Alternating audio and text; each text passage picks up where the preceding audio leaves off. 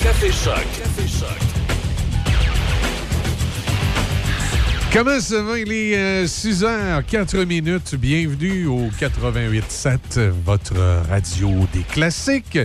Mon nom est Michel Cloutier. Je m'installe avec vous jusqu'à 9h. On va jeter un petit coup d'œil sur ce qui retient l'attention dans les manchettes ce matin. On va d'abord regarder qu'est-ce que ça dit du côté de la météo. C'est froid ce matin encore, un moins 20 degrés sur la région. On parle de soleil aujourd'hui, ennuagement à mi-journée. Ça pourrait être suivi de faible neige, maximum de moins 8. Ce soir, cette nuit, c'est de la neige. On parle d'accumulation de 2 à 4 cm. Et mercredi, alternance de soleil et nuages. 40 % de probabilité d'averse de neige, du soleil de retour jeudi. C'est le scénario. Présentement, on a moins 20 degrés à Pont-Rouge. C'est assez frisquette. On donne pas de ressenti, là. D'après moi, il n'y a pas trop d'humidité ce matin, là, mais on parle d'un ressenti moins 27. C'est quand même pas si mal. On est fait fort. On en a vu d'autres. Sur le réseau routier ce matin, qu'est-ce que ça dit? Dans Port-Neuf, c'est dégagé, chaussée sèche, bonne visibilité partout sur le territoire. Que ce soit la 365 de Neuville jusqu'à Saint-Raymond, l'autoroute 20, la 132, c'est le scénario qu'on a dans Port-Neuf. Ça va bien aussi entre Sainte-Christine-d'Auvergne et Saint-Casimir, la 354, c'est le même scénario. Là aussi, donc, on peut dire que ça va bien. Si on se transporte ailleurs, dans l'Aubinière, c'est la même chose. Dégagé, chaussée sèche, bonne visibilité sur la 20, sur la 132. Centre-ville de Québec. Qu'est-ce que ça dit au centre-ville de Québec? Tout est beau, hein? Le dégagé, là aussi, bonne visibilité. Même chose à Lévis, même chose à Trois-Rivières. Pas d'accident, pas de fermeture de route, pas de problématique pour l'instant de déclarer sur le réseau routier. Donc, on verra un petit peu plus... tard ce matin comment ça se passe du côté des ponts. Cela étant dit... Dans l'actualité, évidemment, ce qui retient l'attention encore ce matin, c'est ce qui se passe du côté de l'Ukraine. On dit qu'un immense convoi militaire russe de 60 km serait près de Kiev. Alors, les Russes, finalement, arrivent avec du renfort. On sait que l'armée russe, on ne manque pas de ressources. Alors, on est tout près de la capitale, mais on ne lâche pas. On dit que la Russie continuera donc son offensive en Ukraine.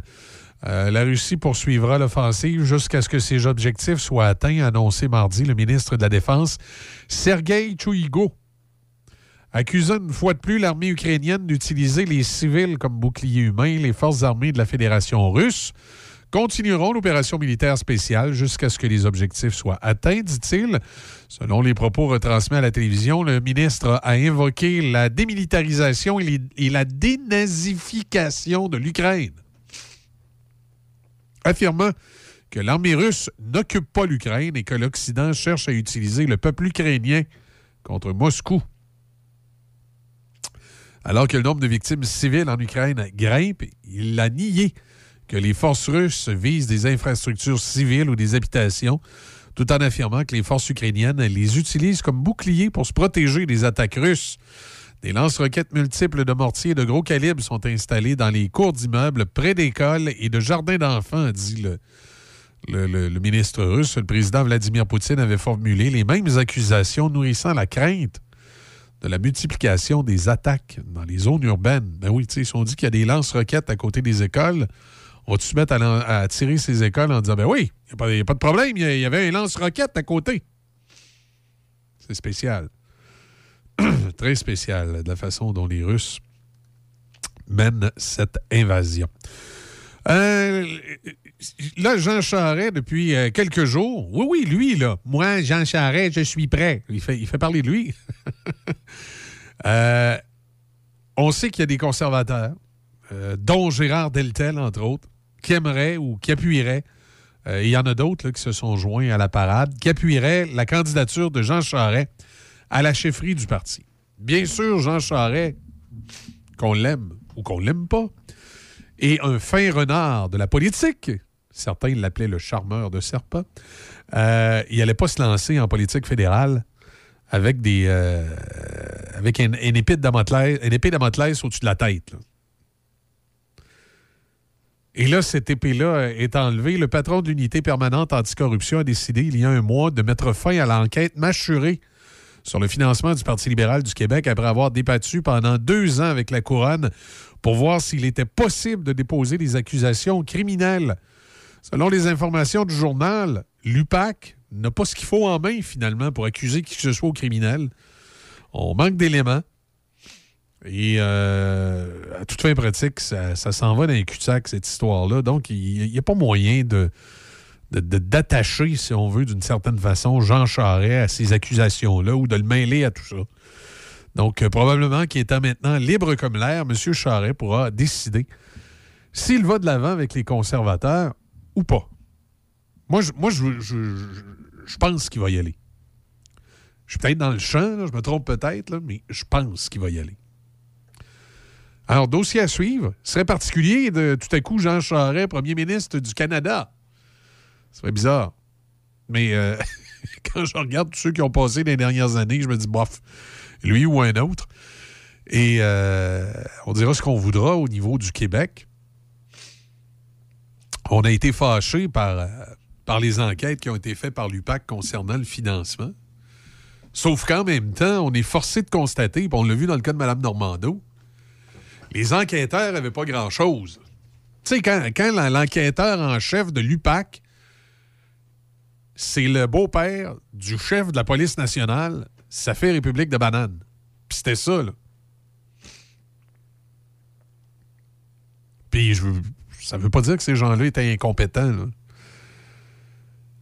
Mais il faut que tu aies une espèce d'apparence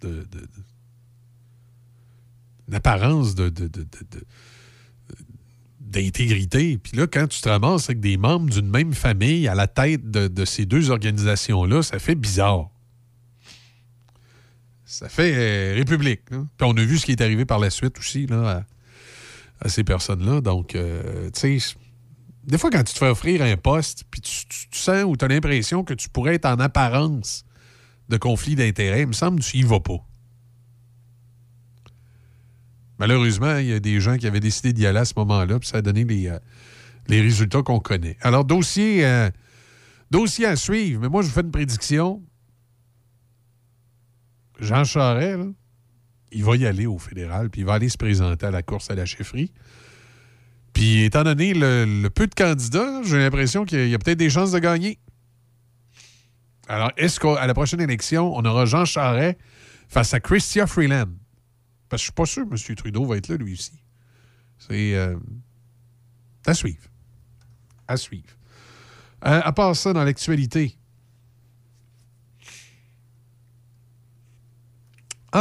pour rester dans la politique fédérale, le pont de Québec, dossier du rachat du pont. Les conservateurs à Ottawa accusent les libéraux alors que le dossier du rachat du pont de Québec semble faire du surplace. Les conservateurs ont accusé le gouvernement libéraux de se traîner les pieds en entrevue. Le député conservateur Gérard Deltell a affirmé hier qu'on est au 68e mois d'inaction du gouvernement. Ça montre que le duo Duclos-Lightbound s'est traîné les pieds dans ce dossier-là, selon M. Deltell. Alors, on verra si finalement ça va finir par aboutir, mais j'ai l'impression que le pont de Québec, là, on va encore en parler dans 20 ans, puis ça ne sera pas réglé. C'est comme le troisième lien, hein? On en parle depuis 1965, tu sais, même peut-être avant. Et il n'y a rien encore tout à fait de réglé ou de coulé dans le ciment. Surtout loin d'être coulé dans le ciment. Alors voilà pour ce qu'on retrouve pas mal dans l'actualité de ce matin, ce qui retient l'attention. Je vais aller jeter un petit coup d'œil.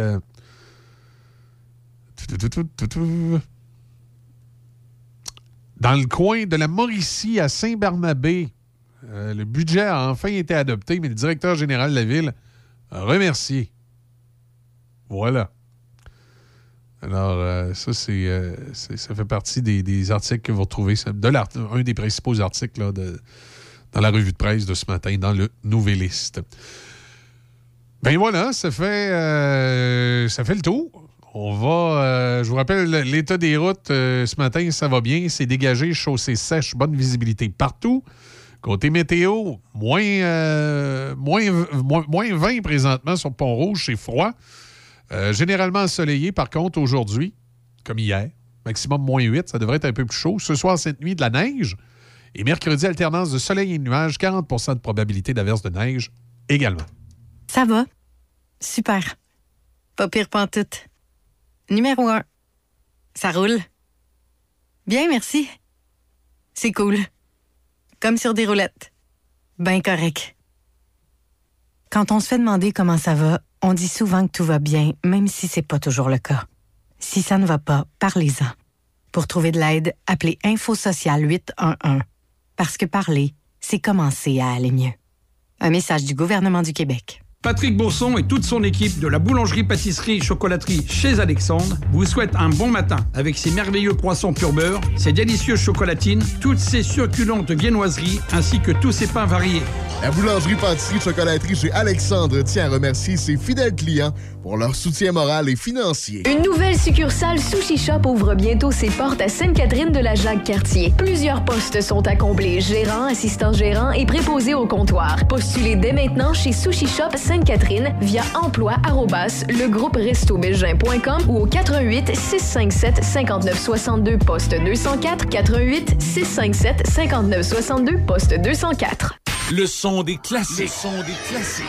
Choc 88.7.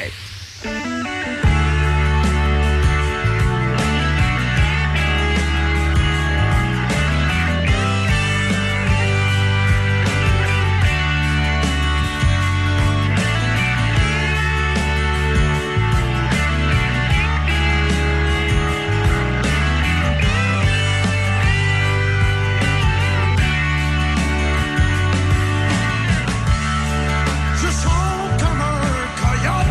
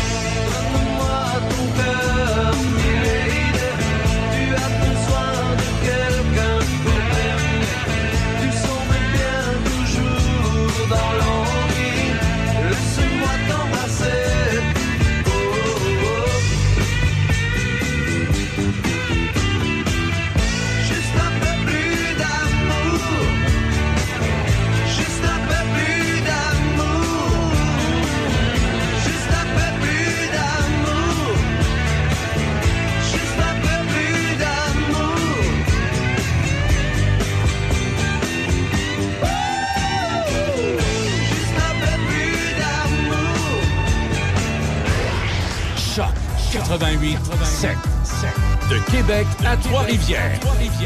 Choc 88.7 FM.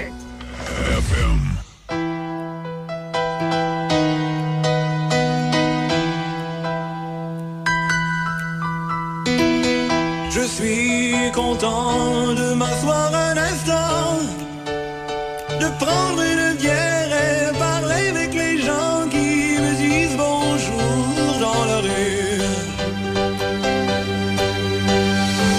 Samedi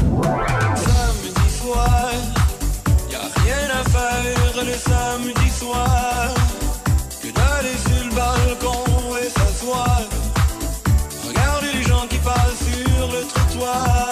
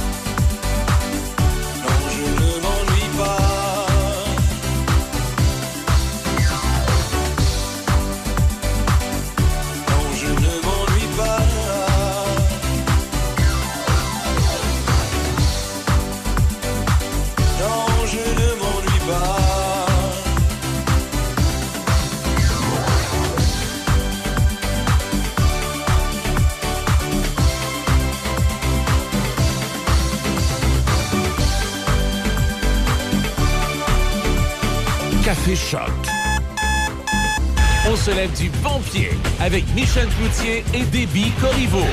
Café Choc 88.7. Pour de l'aide efficace en planification financière et ou des conseils rassurants pour vous trouver des meilleures assurances, pensez à contacter Sonny Doré-Méran d'IG Gestion de patrimoine. Vos questions seront répondues et vous serez conseillé sur vos assurances, CELI, REER, hypothèques et bien plus encore. Pour un service fiable et authentique, pensez à Sonny Doré-Méran au 418-285-7455, 418-285-7455 ou sur Facebook.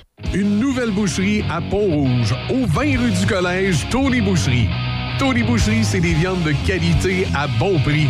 Tony Boucherie, c'est le spécialiste de produits fumés, jerky, bacon, fumé maison. D'ailleurs, quand tu entres à la boucherie, il y a une bonne odeur de viande fumée dans le commerce. Viande locale et produits variés. Visite la page Facebook de Tony Boucherie pour connaître les spéciaux.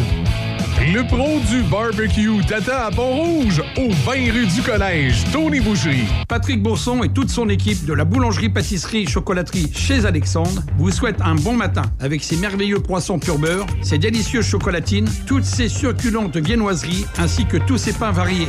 La boulangerie-pâtisserie-chocolaterie chez Alexandre tient à remercier ses fidèles clients pour leur soutien moral et financier. Une nouvelle succursale Sushi Shop ouvre bientôt ses portes à Sainte-Catherine-de-la-Jacques-Cartier. Plusieurs postes sont à combler, gérants, assistants gérants et préposés au comptoir. Postulez dès maintenant chez Sushi Shop Sainte-Catherine via emploi@legrouperestobelgin.com ou au 88 657 59 62 poste 204, 88 657 59 62 poste 204.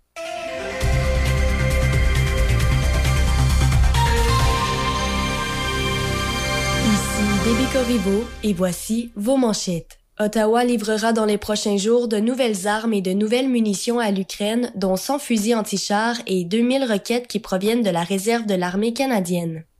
L'étendue et l'ampleur des impacts climatiques sont plus importantes que ce que prévoyaient les précédentes évaluations du groupe intergouvernemental d'experts sur l'évolution du climat. Et dans les sports, au tennis, Leylah Annie Fernandez l'a remporté 6-2, 6-2 contre la Slovaque Anna Karolína Schmiedlová au tournoi de la WTA de Monterrey au Mexique hier. Fernandez, deuxième tête de série de la compétition, a remporté chacun des 11 premiers points de l'affrontement. Sa victoire aux dépens de la 88e joueuse au monde a été confirmé au bout de 65 minutes de jeu. Au basketball, les Raptors de Toronto l'ont emporté 133 à 97 contre les Nets de Brooklyn hier soir. Les Raptors ont ainsi mis fin à une séquence de 2 revers à leur retour de la pause du match des étoiles. C'était le premier de 2 affrontements en l'espace de 24 heures entre les deux formations. Le joueur vedette de Brooklyn, Kevin Durant, n'a pas été en mesure de faire un retour au jeu, lui qui tente de se remettre d'une blessure au genou gauche. Absent depuis le 15 janvier, Durant pourrait effectuer un retour au jeu plus tard cette semaine, selon les Nets. Rappelons que au baseball, les joueurs en lockout et le baseball majeur ont tenu une série de discussions hier dans le but de paver la voie à une entente de convention collective avant le 28 février, la date limite fixée par la Ligue pour sauver l'ouverture de la saison prévue le 31 mars et tenir un calendrier complet de 162 matchs. Le lockout qui a commencé le 2 décembre en était à son 89e jour hier. Selon une étude de l'Associated Press, les joueurs perdraient 20,5 millions de dollars en salaire pour chaque journée de la saison perdue et les 30 équipes perdraient des sommes importantes plus difficiles à évaluer. Plusieurs enjeux sont loin d'être réglés entre les deux parties. Parmi ceux qui irritent le plus se trouvent la taxe de luxe et son taux, la taille des bonus octroyés aux joueurs avant qu'ils puissent tester le marché des joueurs autonomes, le salaire minimum, l'accessibilité à l'arbitrage salarial et la volonté du syndicat des joueurs de revoir la formule de calcul de la redistribution des revenus des ligues majeures. C'est ce qui complète vos nouvelles à Choc.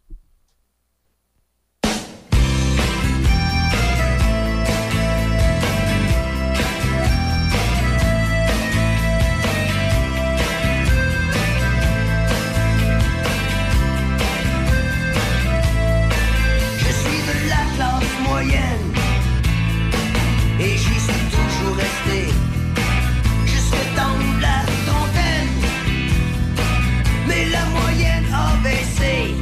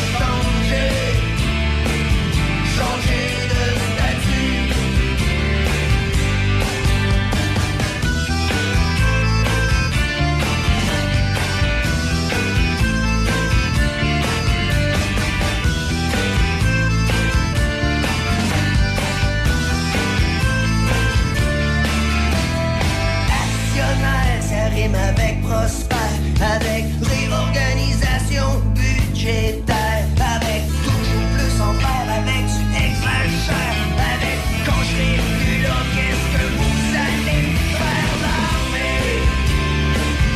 L'armée du salut, quand je l'ai changé en statut, j'ai fait l'armée du salut. Quand j'ai changé le statut, j'ai fait l'armée.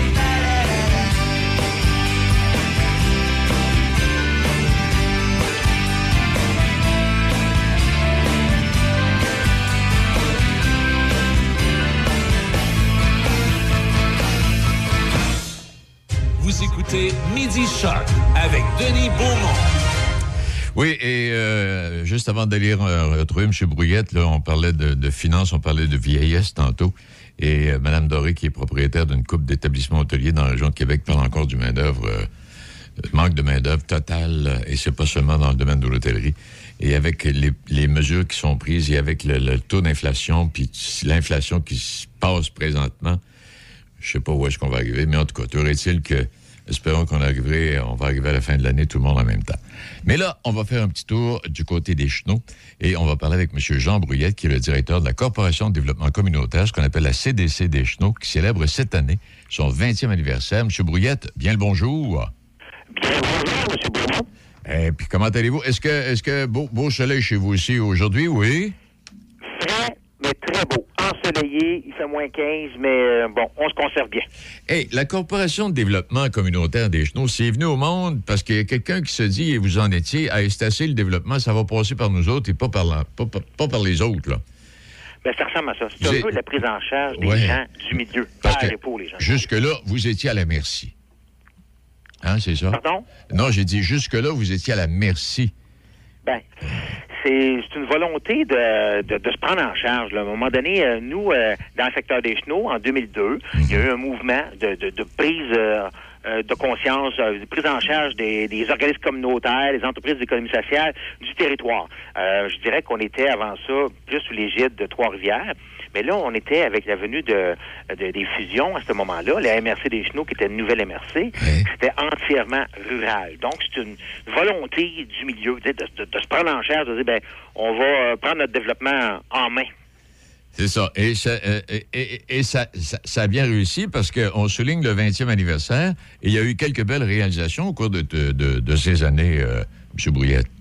Oui. Ben écoutez, la première belle réalisation, c'est notre formation en 2002. Ben oui. Mais on a fait différentes activités, événements au cours de ces 20 années-là. Une, entre autres, qui nous a été vraiment le fer de lance en 2007, c'est ce qu'on a appelé la grande séduction des Chenaux. C'est que les organismes communautaires et entreprises d'économie sociale, on est allé visiter les 10 municipalités de notre territoire. Okay. Donc, on a pris comme, entre guillemets, possession des centres communautaires pour aller parler de nos services, de nos valeurs, de nos ressources, de la qualité de nos services. Donc, on a fait cette grande tournée-là qui a été un franc succès. Puis, bien entendu, par la suite, on a eu différentes autres. En 2012, on a enterré un trésor, le trésor du communautaire, qui était toutes nos aspirations futures, qui va être déterré en 2037. Oui, c'est bon. Bien entendu, on a eu différents aspects. En 2017, on a eu ce qu'on appelle l'opération Food Social. Donc, on a mis, on a comme réalisé un teaser promotionnel, un petit mini-film de quelques minutes à la James Bond. On a mis la table avec ce teaser-là. Puis, après ça, on a créé 28 capsules vidéo promotionnelles de nos groupes communautaires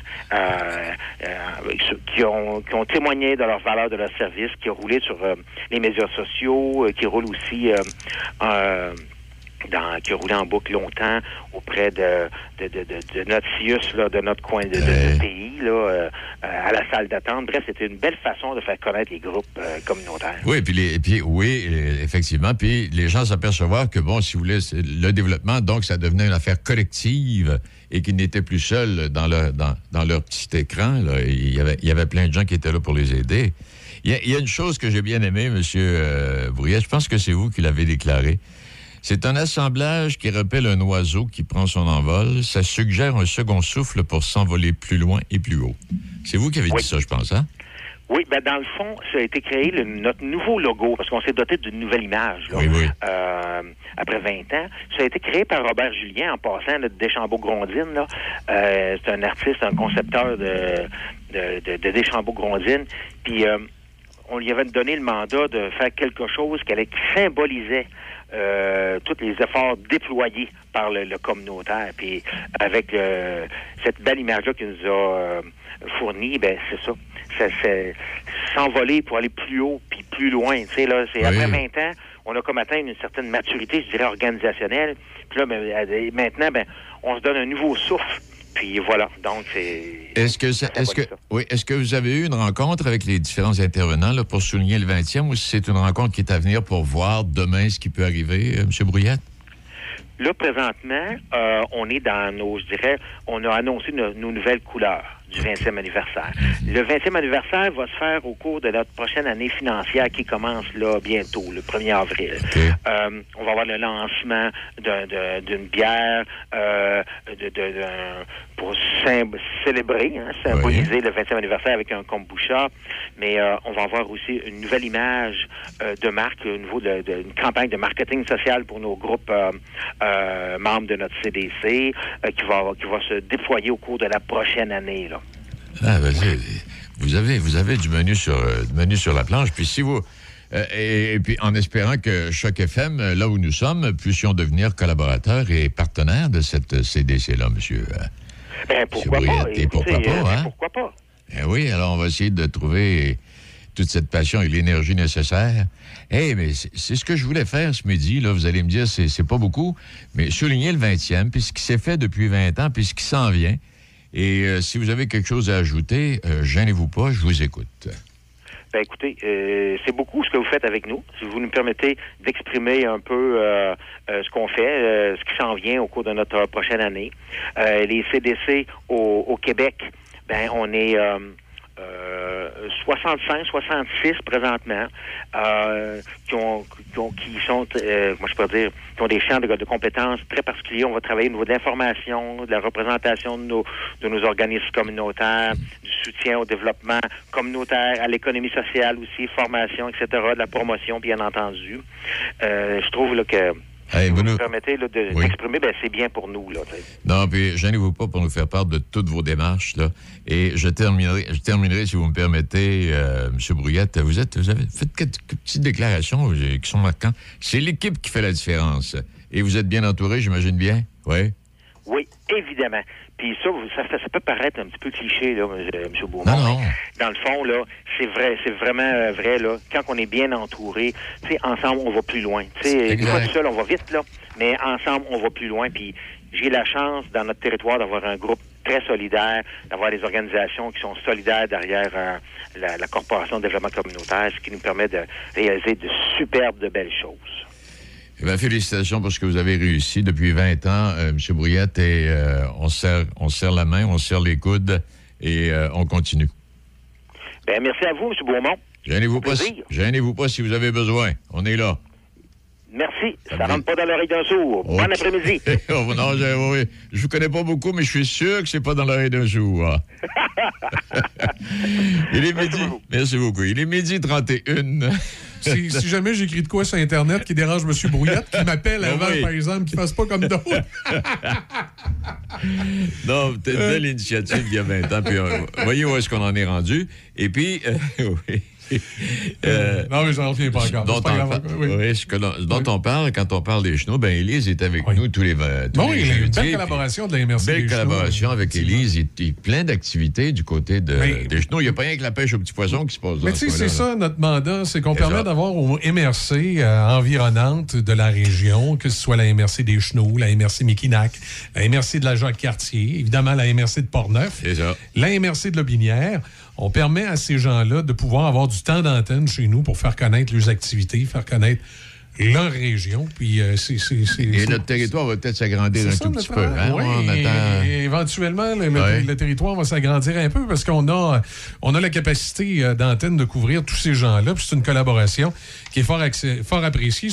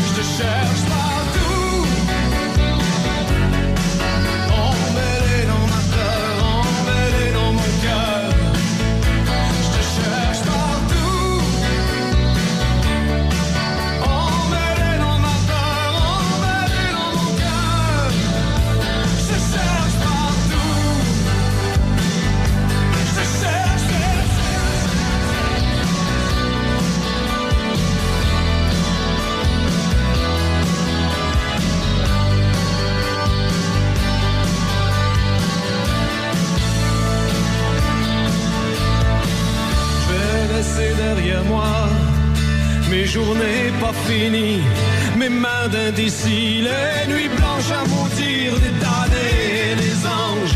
Je veux trouver les pas, je veux trouver les mots, je te cherche partout. Emmêlé dans ma peur, emmêlé dans mon cœur, je cherche partout. Emmêlé dans mon cœur, emmêlé dans ma peur, je te cherche partout, je te cherche partout, je te cherche partout. Je cherche partout, je cherche partout,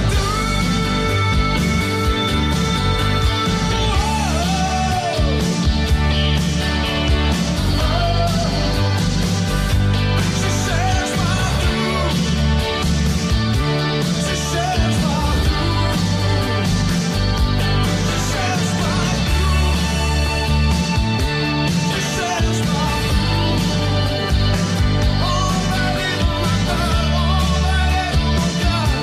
cherche partout. Il est l'heure. Il est l'heure.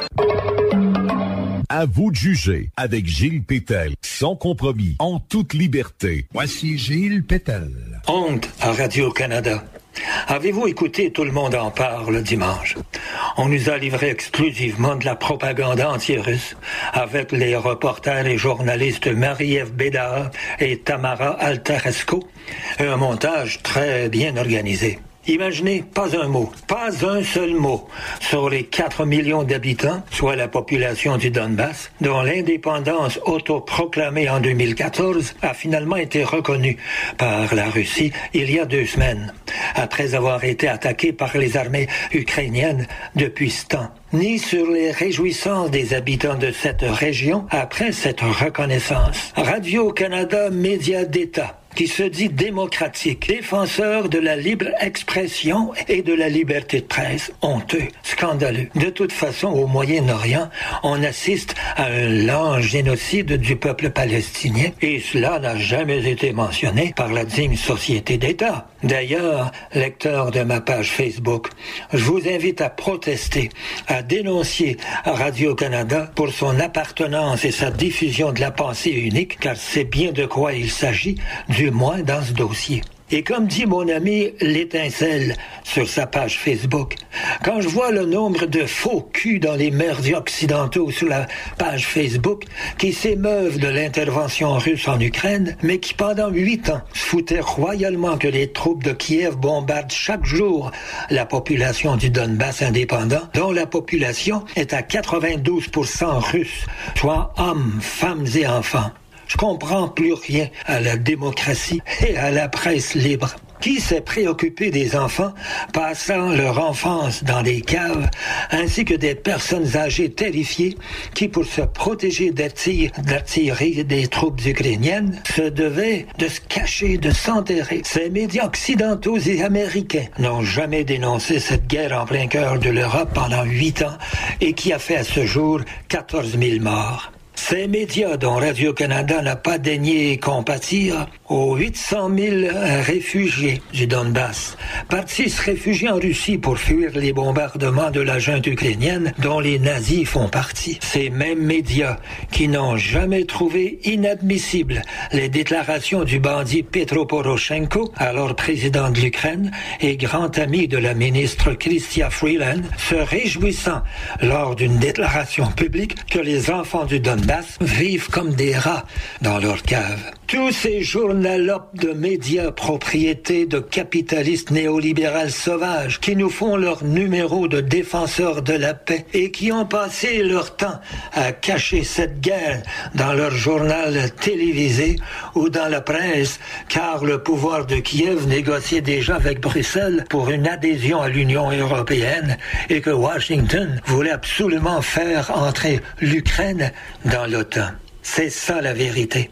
Et pendant ce temps, tous les médias qui dénoncent la presse occidentale sur leur couverture des événements disparaissent tour à tour de Google et du Web. Oui, vive la presse occidentale à pensée unique, menteuse, hypocrite. Je vous invite à lire mon livre « Les hypocrites ». Et j'ai également envie de dire « Vive Radio Soleil FM 100,1 » et « Vive CHOC, Choc FM 88.7 », des médias précieusement démocratiques et pour qui la liberté d'expression est indissociable de leur politique radiophonique et journalistique. À vous de juger. Gilles Pétel, Choc FM 88,7.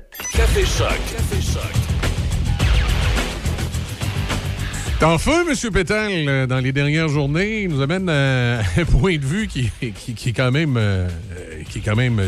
différent de ce qu'on retrouve ailleurs. Il y a des éléments qui sont tout à fait vrais là-dedans, qu'il faut tenir en compte. Par contre, je dirais que même s'il a raison sur le fond, là, les Russes vont trop loin. On l'a dit dans les dernières semaines, même M. Roche, qui est un analyste de la question russe de l'UQAC, qui est venu nous donner une entrevue vendredi dernier, peut-être qu'on la réécoutera cette semaine, explique bien qu'effectivement, au cours des dernières années, l'OTAN et les Occidentaux, en fait nous autres, les Canadiens, les Américains, les Français, depuis la tombée du rideau de fer de l'Union soviétique, on s'est tranquillement approché et encerclé la Russie avec des pays qui sont tranquillement devenus membres de l'OTAN. Et on peut comprendre qu'il y a une réaction russe. Ce qu'il dit sur le Donbass ne semble pas tout à fait faux non plus. De ce que j'en sais de cette guerre-là, effectivement, les endroits pro-russes ont fait face parfois des troupes ukrainiennes plutôt particulières. Il y avait effectivement un contingent néo-nazi qui sévissait dans ce secteur-là, qui par la suite avait été intégré à l'armée ukrainienne. Donc, quand je vous disais en début de semaine que les Ukrainiens ne sont pas nécessairement sans tort et sans reproche, c'est sous ce sens-là, effectivement. On peut se poser des questions sur certains membres des forces militaires ukrainiennes et sur la politique que l'Ukraine a eue elle-même envers les secteurs pro-russes au cours des dernières années. Par contre, à partir du moment où les Russes ont envahi le Donbass, puis là, ils ont dépassé le Donbass, qui s'en vont vers Kiev, qui s'attaquent et font de la propagande sur ce qui se passe sur le territoire ukrainien, tuent des civils, là, on commence à tomber dans le phénomène qu'il faut réaliser que c'est peut-être deux États voyous là, qui sont en train... Moi, c'est ce que je dis depuis le début, là. C'est deux États voyous qui sont en train de se battre et c'est la population civile qui est en train de payer. Il n'y a pas nécessairement de bons ou de méchants dans ce conflit-là. Hein? Il y a d'un côté la Russie et son arrogance et sa force de frappe, et de l'autre côté, l'Ukraine et ses petits fling-flang personnels. Mais un n'excuse pas l'autre. Tu sais, dans notre société, on peut pas dire c'est correct parce que la personne n'était pas correcte. Je vous donne un exemple bien concret. Si quelqu'un avait, même avant la Deuxième Guerre mondiale, au début de la Deuxième Guerre mondiale, si quelqu'un s'est introduit dans la résidence de Hitler, Adolf Hitler, le dictateur nazi, et qu'il avait sauvagement assassiné sa copine de l'époque, là, dont j'oublie le nom, et qu'il avait sauvagement assassiné Adolf Hitler, on pourrait dire qu'il a tué un crotté, mais est-ce qu'en société, on aurait pu accepter ce genre de geste-là en disant c'est bien correct qu'il a assassiné sauvagement la femme d'Hitler et Hitler, parce que c'était un dictateur nazi qui on le sait, par la suite, a fait des milliers de victimes. Si on est des êtres humains, puis on est des gens civilisés, on ne peut pas accepter une sauvagerie au nom d'une sauvagerie. C'est-à-dire de tuer des gens, de blesser des gens sous le prétexte qu'eux l'ont fait avant. Sinon, on ne s'en sortira pas. Là. Ça finira jamais. Là. Les guerres vont tout le temps tourner en rond parce que là, chaque pays va pouvoir accuser l'autre dans l'autre guerre de s'être mal comporté. D'ailleurs, c'est un petit peu les bases du racisme dans certains endroits du monde où les communautés raciales se sont mutuellement, à un certain moment donné de l'histoire, fait du mal. Et on justifie toujours le mal qu'on fait avec le mal que l'autre a fait. Mais à un moment donné, il faut arrêter ça, ce cycle de la violence. Et là, je pense que dans le cas de l'Ukraine, ça devient un bon exemple. Bon, à partir du moment où les Russes ont envahi le Donbass et ils ont sécurisé l'endroit, il aurait pu arrêter ça là. Est-ce que c'était nécessaire de se rendre jusqu'à Kiev? Là? On aura l'occasion d'en parler, parce qu'on va parler tantôt avec Paule Robitaille, qui est députée de Bourassa-Sauvé, mais dans son ancienne vie, elle était journaliste et elle était en Ukraine lorsque le pays avait été libéré là-bas. Et elle va pouvoir nous parler un peu de tout comment ça se passe. Et, elle va pouvoir... mettons, c'est plus l'ancienne journaliste qui va nous parler ce matin que la politicienne pour nous parler de ce conflit. Mais c'est sûr que, pour revenir au propos de M. Pétel, c'est vrai que les médias occidentaux, présentement, semblent camoufler l'autre revers de la médaille. C'est-à-dire les Russes, bien qu'on peut les dénoncer dans leur façon de faire, ce qui, à la base, motive leurs actions, n'est pas sans fondement. T'sais, c'est pas juste des babards. Là, quand les Russes nous disent qu'il y a des nazis en Ukraine, ils exagèrent. Là. C'est ça a l'air un genre de bataillon des forces armées ukrainiennes qui était une espèce de milice nazie. Ça ne veut pas dire, que le président de l'Ukraine est nazi. Là. Vous comprenez qu'il y a comme une espèce d'exagération qui est faite du côté des Russes, mais c'est pas dénué de fondement. Et il ne faut pas jeter ça du revers de la main. Et de la façon dont l'Ukraine traitait les Russes dans les zones pro-russes, faut pas non plus se mettre la tête dans le sable et faire comme si ça n'existait pas. Je pense qu'il faut vraiment voir le tableau dans son ensemble, réaliser que la Russie se comporte présentement comme des malpropres, mais que l'Ukraine aussi s'est déjà comportée comme des malpropres, et que là, on a affaire à deux États voyous qui se tapent sur la gueule. Et nous, comme Occidentaux, notre rôle, c'est d'essayer, je pense, de voir ce qu'on peut faire pour la population civile. Tu sais, c'est épouvantable là, ce qui se passe présentement pour la population civile qui, elle, n'a rien à voir dans tout ce malencontreux jeu de coulisses. On va aux nouvelles avec Déby et c'est Café Choc jusqu'à 9h. Choc. C-H-O-C. Le son des classiques. Dans Portneuf et Lobinière. Choc 88.7.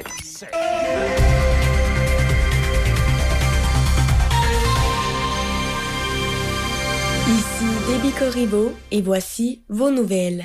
Ottawa livrera dans les prochains jours de nouvelles armes et de nouvelles munitions à l'Ukraine, dont 100 fusils anti-chars et 2000 roquettes qui proviennent de la réserve de l'armée canadienne. Le Canada a par ailleurs interdit toute importation de pétrole brut russe. Le président ukrainien Volodymyr Zelensky croit qu'en bombardant de grandes villes ukrainiennes, Moscou essaie de faire pression sur son gouvernement, mais il assure que ces bombardements ne le forceront pas à accepter ce que Moscou veut pour mettre fin à l'invasion. D'ailleurs, la Russie s'est préparée aux effets à court terme d'une guerre économique comme il y a en ce moment avec le Canada, les États-Unis et l'Union européenne qui imposent depuis quelques jours déjà une série de sanctions économiques. Toutefois, à plus long terme, le système financier de la Russie pourrait en prendre coup.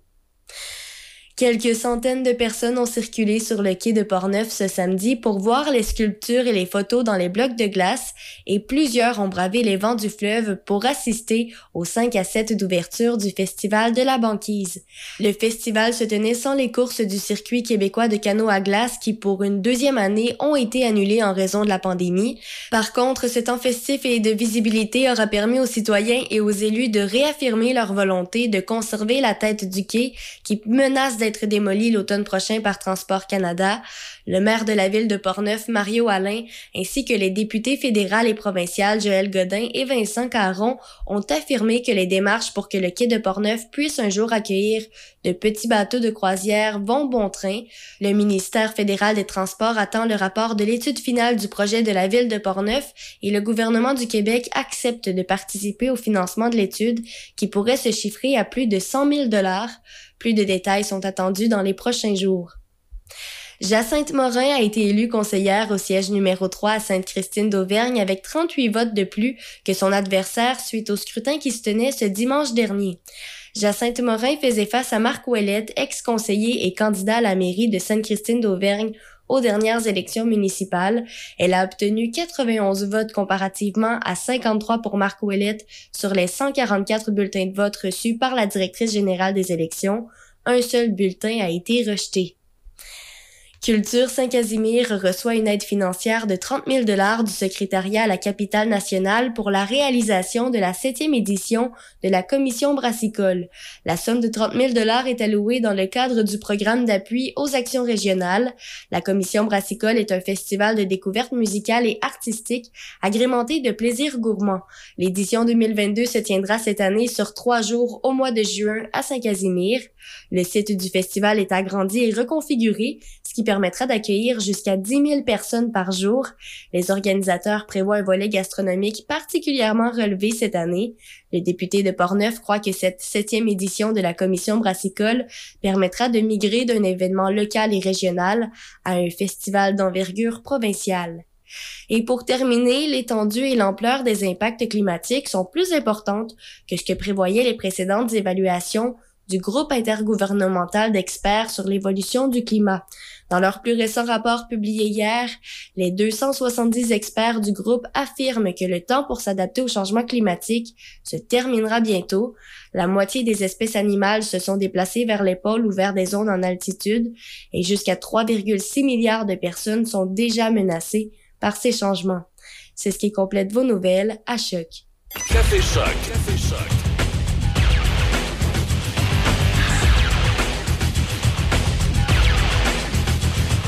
– 7h04, côté météo, c'est généralement ensoleillé, ennuagement mi-journée, on parle de faible neige, maximum de moins 8, avec le refroidissement éolien, moins 27, mais pour l'instant, on n'est pas à moins 8, on est à moins 20 sur Pont-Rouge. Ce soir, cette nuit, de la neige, demain, alternance de soleil et nuages, jeudi, du soleil.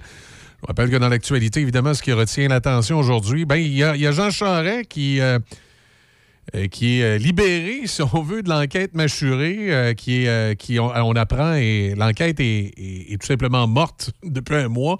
C'était sur le financement du Parti libéral du Québec. Ben, ça tombe à l'eau. Ça veut dire que M. Charest aurait maintenant les coups des franges pour aller se présenter en politique fédérale. Dossier à suivre. Est-ce que... Moi, je vous donne une impression bien personnelle, là. Je pense qu'il va y aller. Puis pire que ça, je me demande s'il gagnera pas. Pas nécessairement que je le souhaite, là, on s'entend bien, là, je fais pas de cabale politique ce matin, hein. Mais c'est mon impression. Qu'on l'aime ou qu'on ne l'aime pas, ce gars-là, il a quand même été réélu premier ministre du Québec à plusieurs occasions, donc il y a des gens qui votaient pour lui au Québec. Comment il est perçu à l'extérieur de la province? En général, la perception est meilleure à l'extérieur du Québec qu'au Québec, bien sûr. Je suis bien curieux de voir ce qu'il va prendre comme décision, mais mon feeling, c'est qu'il va y aller. Quand je regarde les autres candidats à la chefferie, il y a des grosses chances de gagner. D'après moi, il va gagner.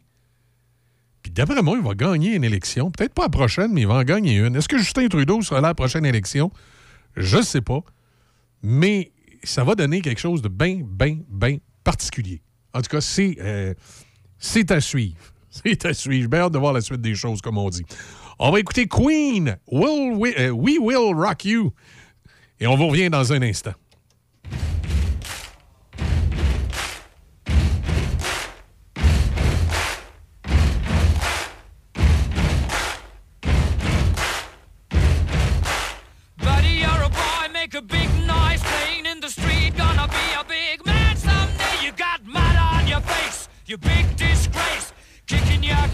All over the place, singing, we will, we will.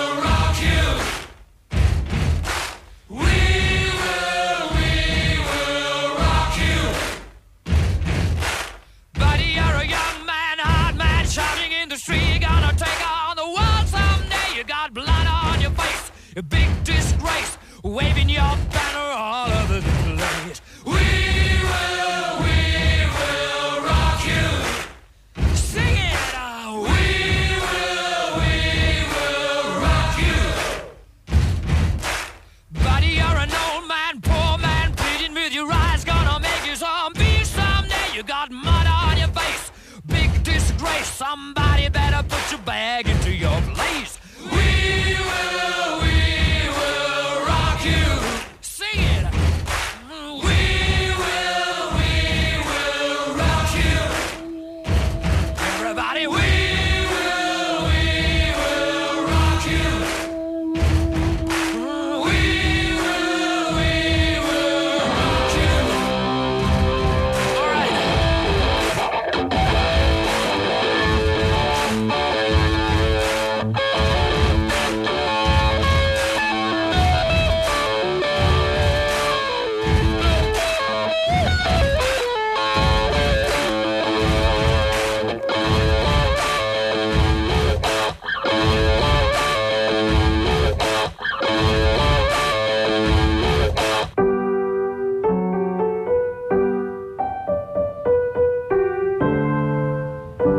Cette pièce de piano peut vous sembler bien banale.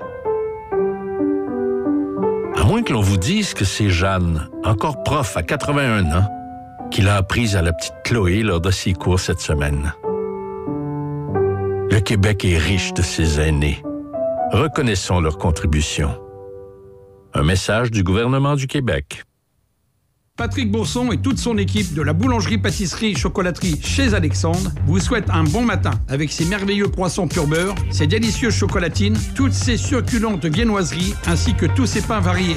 La boulangerie-pâtisserie-chocolaterie chez Alexandre tient à remercier ses fidèles clients pour leur soutien moral et financier. Pour de l'aide efficace en planification financière et ou des conseils rassurants pour vous trouver des meilleures assurances, pensez à contacter Sonny Doré-Méran d'IG Gestion de patrimoine. Vos questions seront répondu et vous serez conseillé sur vos assurances, CELI, REER, hypothèques et bien plus encore. Pour un service fiable et authentique, pensez à Sonny Doré-Méran au 418-285-7455, 418-285-7455 ou sur Facebook. Une nouvelle succursale Sushi Shop ouvre bientôt ses portes à Sainte-Catherine-de-la-Jacques-Cartier. Plusieurs postes sont à combler, gérant, assistant-gérant et préposé au comptoir. Postulez dès maintenant chez Sushi Shop Sainte-Catherine via emploi@legrouperesto.com ou au 418-657-5962 poste 204, 418-657-5962 poste 204. Entrepreneur de la région de Portneuf, vous voulez adopter une technologie propre mais n'avez pas les moyens? Vous souhaitez intégrer des pratiques d'affaires éco-responsables à votre entreprise mais ne savez comment y arriver? Le Fonds Éco-Leader peut vous aider. Le Fonds Éco-Leader, c'est une solution de financement, un réseau d'experts en développement durable, une agente Éco-Leader pour vous accompagner. Que ce soit pour réduire vos factures d'énergie, attirer la main-d'œuvre, encourager l'innovation ou accroître votre impact positif sur l'environnement. Toutes les raisons sont bonnes pour amorcer un virage vert. Pour en savoir plus, visiter le fonds ecoleader.ca. Comment protéger vos clés? En attachant à votre trousseau une plaque porte-clés de l'Association des amputés de guerre. Si vous perdez vos clés, la personne qui les trouve pourra nous appeler ou les déposer dans une boîte aux lettres. Nous vous les retournerons gratuitement. Ce service est plus important que jamais car les clés électroniques coûtent très cher à remplacer. Le service des plaques porte-clés des amputés de guerre. C'est gratuit et efficace. Commandez les vôtres à amputédeguerre.ca et améliorez la vie des personnes amputées. Le bonheur est ici, au Château Bellevue-Pont-Rouge. Ici, vous serez bien entouré par des professionnels et une équipe attentionnée. Ici, vous aurez le choix de la formule avec ou sans repas, selon vos besoins. On vous le dit, le bonheur est ici. Prenez rendez-vous pour venir nous visiter 418-873-4545 ou châteaubellevue.ca. Poêles et foyers Portneuf, dépositaire des meilleures marques de poêles et foyers telles que Arman, Quadra Fire et Eat & Glow. Contactez les experts en chauffage de poêles et foyers Portneuf. Aussi, pour votre patio en 2022, les barbecues Weber, Sabre, Kamado et la Plancha. Tous les accessoires, briquettes, charbon et aussi les granules. Poêles et foyers Portneuf, 241 rue du Pont à Pont-Rouge. Sur Internet, poêles-et-foyers-portneuf.com. Café Choc. Café Choc.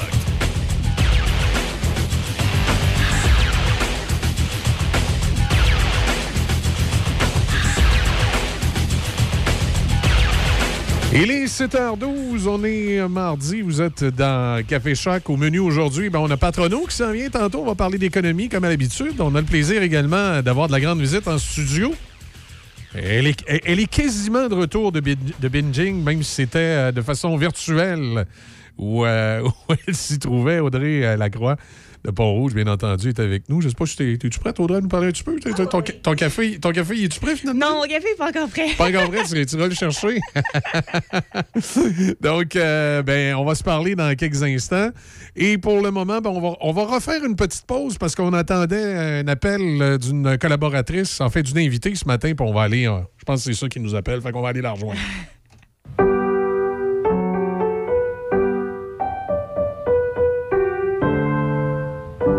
Cette pièce de piano peut vous sembler bien banale.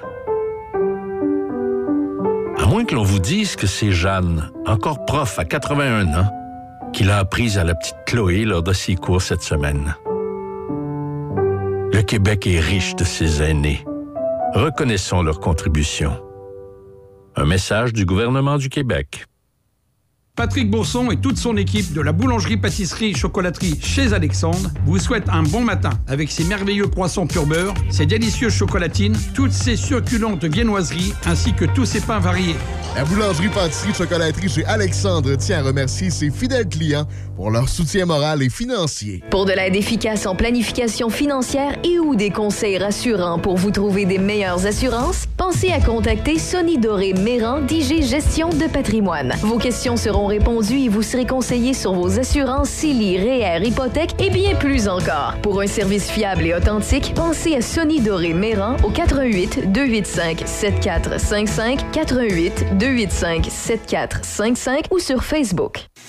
Café Choc jusqu'à 9h. C'est Café Choc, le son des classiques. Choc 88.7. Il est à 7h15. Petit rappel rapide sur l'état des routes pour vous dire que c'est une bonne visibilité saucée sèche. Chaussée, chaise. Voyons, Caroline, on va sortir les chemises de l'archiduchesse, sont-elles sèches?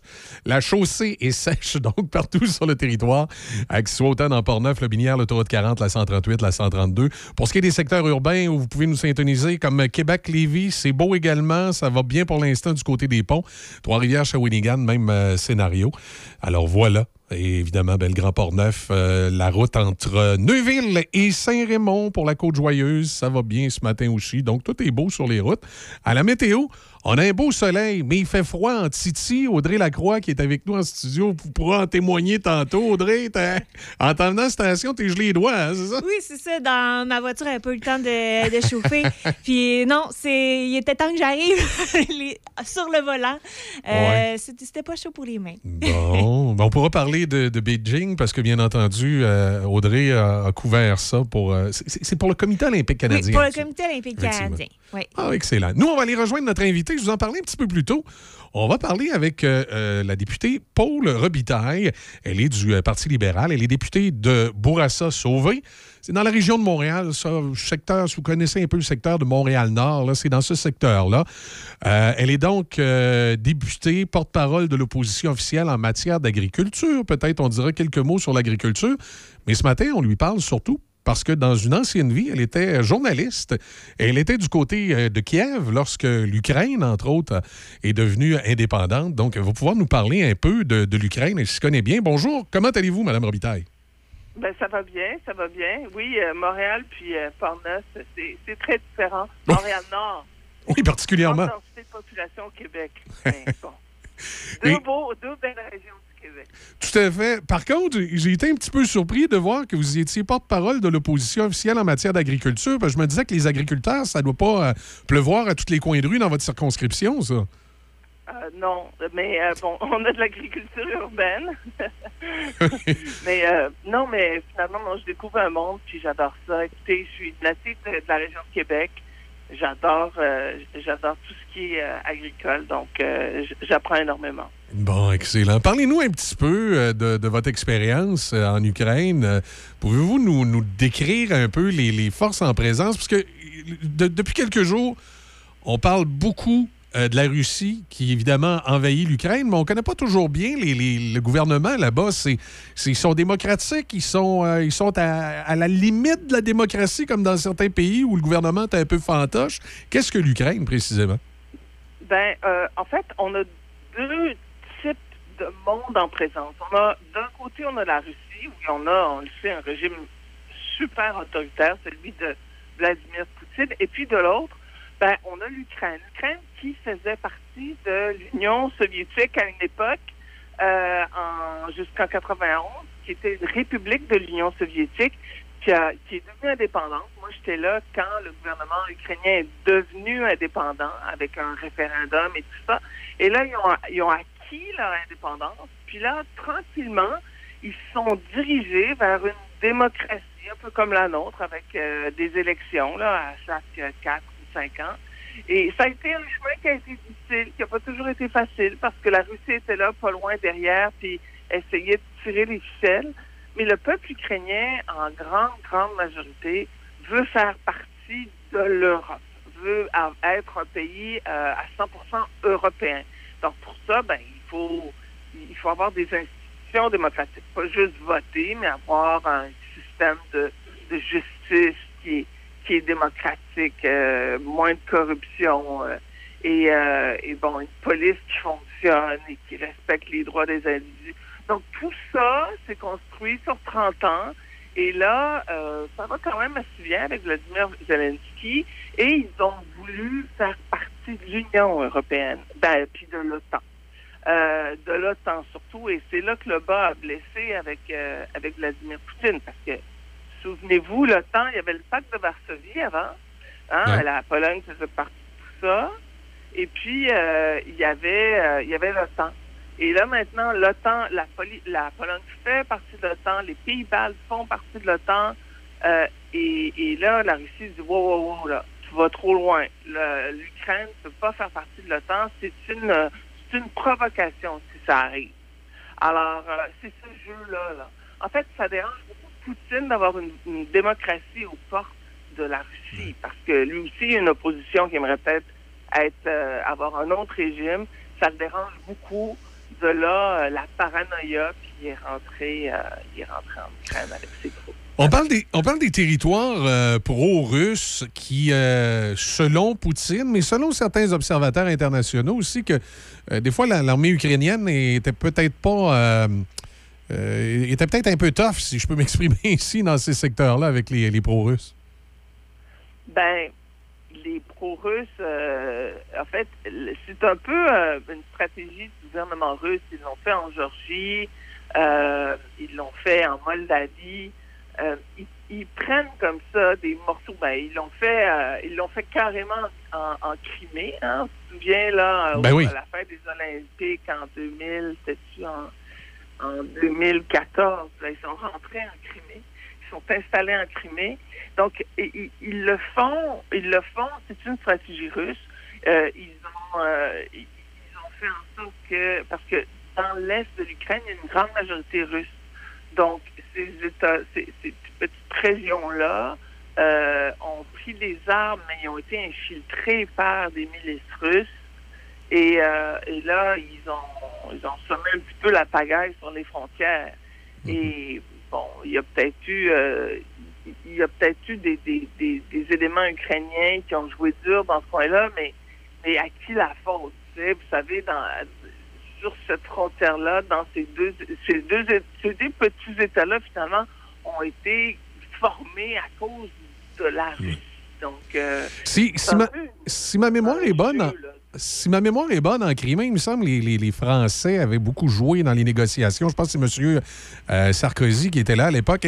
Est-ce que, à toute fin pratique, est-ce qu'à partir du moment où on a laissé aller la Crimée à la Russie, on n'a pas commencé à voir venir ça, là, qu'éventuellement, ils ne se contenteraient pas de la Crimée, là, qu'ils voudraient aller plus loin? Je pense que sur la Crimée, ils ont dit, OK, c'est trop gros.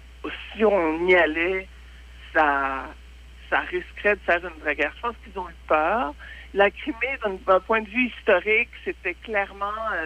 d'un point de vue historique, la Crimée, là, à partir de 1954, la Crimée était russe. Donc, d'un point de vue historique, bon, il y en a qui ont dit, ben de toute façon, ça fait partie de la Russie. Historiquement, ça a toujours fait partie de la Russie. Donc, oui, c'est grave, mais en même temps, si on y va, ça va être trop dramatique. Alors oui, ils l'ont laissé passer. Peut-être que le temps n'était pas rendu là, et puis le temps n'est pas encore rendu là d'ailleurs, hein, parce que le temps ne participe pas, il n'envoie pas de troupes en Ukraine encore. Et c'était une partie, là, on s'attaque carrément au gouvernement ukrainien. Alors, on veut prendre carrément la capitale Kiev puis remplacer le gouvernement de Zelensky par un gouvernement fantoche. Donc, c'est encore plus gros, là. Ah, exactement, on est rendu loin. Puis avez-vous l'impression de ce que vous connaissez de M. Poutine au cours des dernières années, que ça pourrait être... on a souvent parlé des inquiétudes qu'on avait vis-à-vis Donald Trump et la fameuse mallette nucléaire. Est-ce que dans le cas de M. Poutine, on peut avoir les mêmes inquiétudes? Ben, exactement, oui, puis on les a. Parce que, il l'a dit, hein, il a dit, si vous intervenez, moi, j'utilise l'arme nucléaire.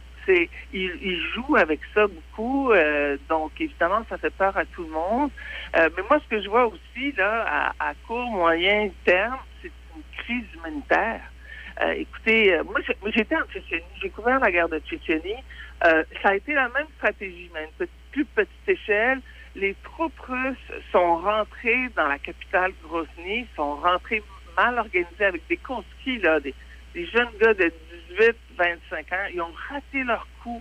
On est arrivé, là, il y avait des corps de soldats calcinés. C'était épouvantable. Et puis après ça, la guerre a vraiment commencé. Et là, l'armée aérienne, les bombes, ils ont détruit la ville. Et ce qu'on dit en ce moment... Puis ultimement, après 2 ans, avec des dizaines de milliers de morts civils, ils ont gagné.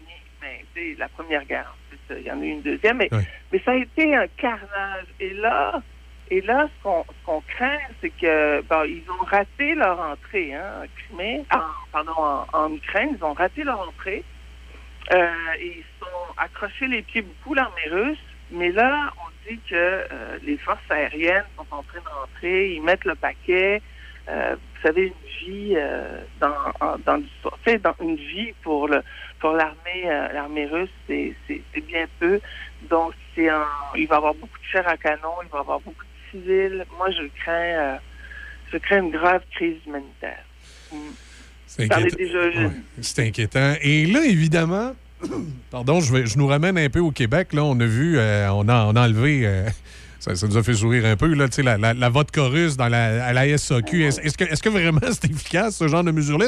Est-ce que le Québec peut vraiment faire quelque chose? Là? On comprend le Canada, oui, on est dans le G7, mais comme province, à part dénoncer le conflit, est-ce qu'il y a vraiment des mesures que le gouvernement du Québec pourrait faire? Si les libéraux, vous seriez au pouvoir, est-ce vraiment quelque chose qu'on peut faire ou on est sans recours? Hein? Ben, je pense que tout le monde fait sa petite part, d'une certaine façon, mais bon, c'est sûr que retirer la vodka de la SAQ, c'est une mini-goutte dans l'océan. Non, mais c'est symbolique. Je pense qu'on peut faire notre part autrement, puis le Canada peut faire sa part, est en train de faire sa part. Je pense que les actions SWIFT, par exemple, le système bancaire, là, on a accepté de retirer SWIFT de la Russie du système bancaire. C'est un exemple. Là. Et on va envoyer, le gouvernement canadien va envoyer de l'armement, va envoyer de l'aide humanitaire aussi. Je pense que c'est comme ça qu'on peut faire notre part. Puis le Québec peut certainement aussi envoyer de l'aide humanitaire. On peut aussi accélérer la des familles. On l'a fait, on a une grande communauté, une grande diaspora ukrainienne au Canada. Il y en a qui habitent aussi au Québec. On l'a fait après le tremblement de terre en Haïti, la réunification des familles, parce que moi, j'ai rencontré des gens, là, leurs frères, leurs sœurs, leurs parents qui sont à Kharkov, qui sont pris là. Je pense qu'on peut accélérer ça. On peut certainement faire ça. On peut aussi permettre aux Ukrainiens d'entrer au pays avec une procédure un petit peu plus rapide qu'un visa traditionnel, un peu comme les pays, beaucoup de pays européens, puis le temps qui qui viennent, qui récupèrent, qu'on voit qu'est-ce qui se passe là-bas, puis ensuite ils retournent chez eux. Mais on peut faire notre part, oui, mais même si on est le Québec, même si on est le Canada, puis on n'est pas des gros joueurs comme la France, les États-Unis, on peut quand même faire notre part, certainement. Oui. En terminant, Mme Robitaille, là, je vais vous ramener complètement à votre rôle de porte-parole de l'opposition officielle en matière d'agriculture, parce qu'évidemment, ils planent des élections à l'horizon. On sait présentement, puis je sais que c'est pas seulement les agriculteurs, c'est à peu près tous les gens qui ont les deux mains dans l'économie au Québec vont faire face à l'inflation qui s'en vient. Est-ce que chez vous, là, au sein du parti, on songe un peu à ce qu'on pourrait faire pour les agriculteurs là, si on prenait le pouvoir au mois d'octobre prochain là, pour pouvoir les aider avec la situation inflationniste qui peut-être justement ce qui se passe en Ukraine va être encore pire là? Ben oui, ben il va falloir les épauler parce que le pétrole, tout augmentait avant la crise ukrainienne.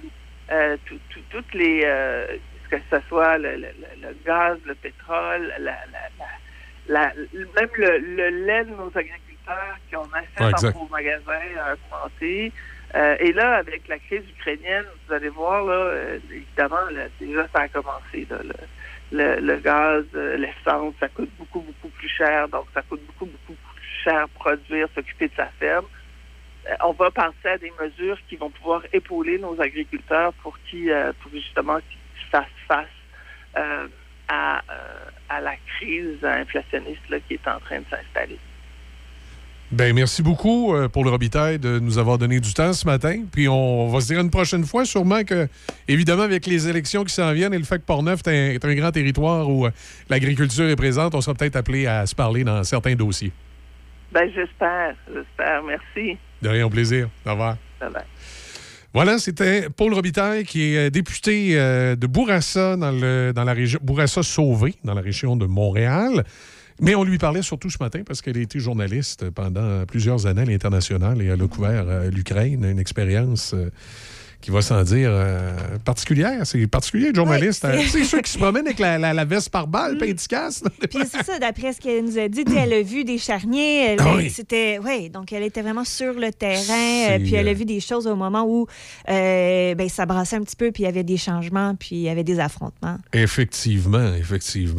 Ce matin, on a un horaire, comment je pourrais dire, un peu décomposé. Audrey, mais on te garde avec nous. on va se parler. De toute façon, depuis le début, on se dit on va parler des Jeux olympiques. Tu vas nous parler aussi des Jeux paralympiques. Paralympiques qui commencent le 4 mars. Le 4 mars. Puis c'est...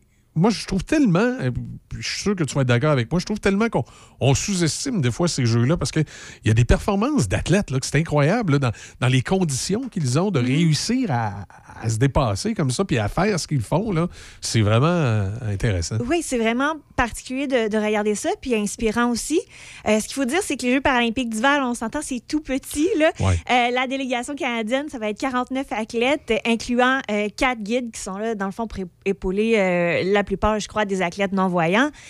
Donc, c'est pas beaucoup d'athlètes parce qu'il y a, il y a cinq sports différents, mais on s'entend, là, dans ces sports-là, par exemple, je vais prendre un exemple, il y a le ski alpin. Oui.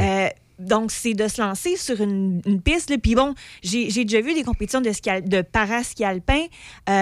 paralpin, pardon. Et c'est pas un parcours nécessairement facile. Là. C'est pas un parcours de... Tu sais, c'est pas n'importe qui a jamais fait de ski alpin qui pourrait, même sur ses deux jambes, s'élancer sur ce parcours-là. Oui. Alors là, on imagine être assis sur un traîneau, puis d'avoir, ces deux bras pour se diriger. Ça demande...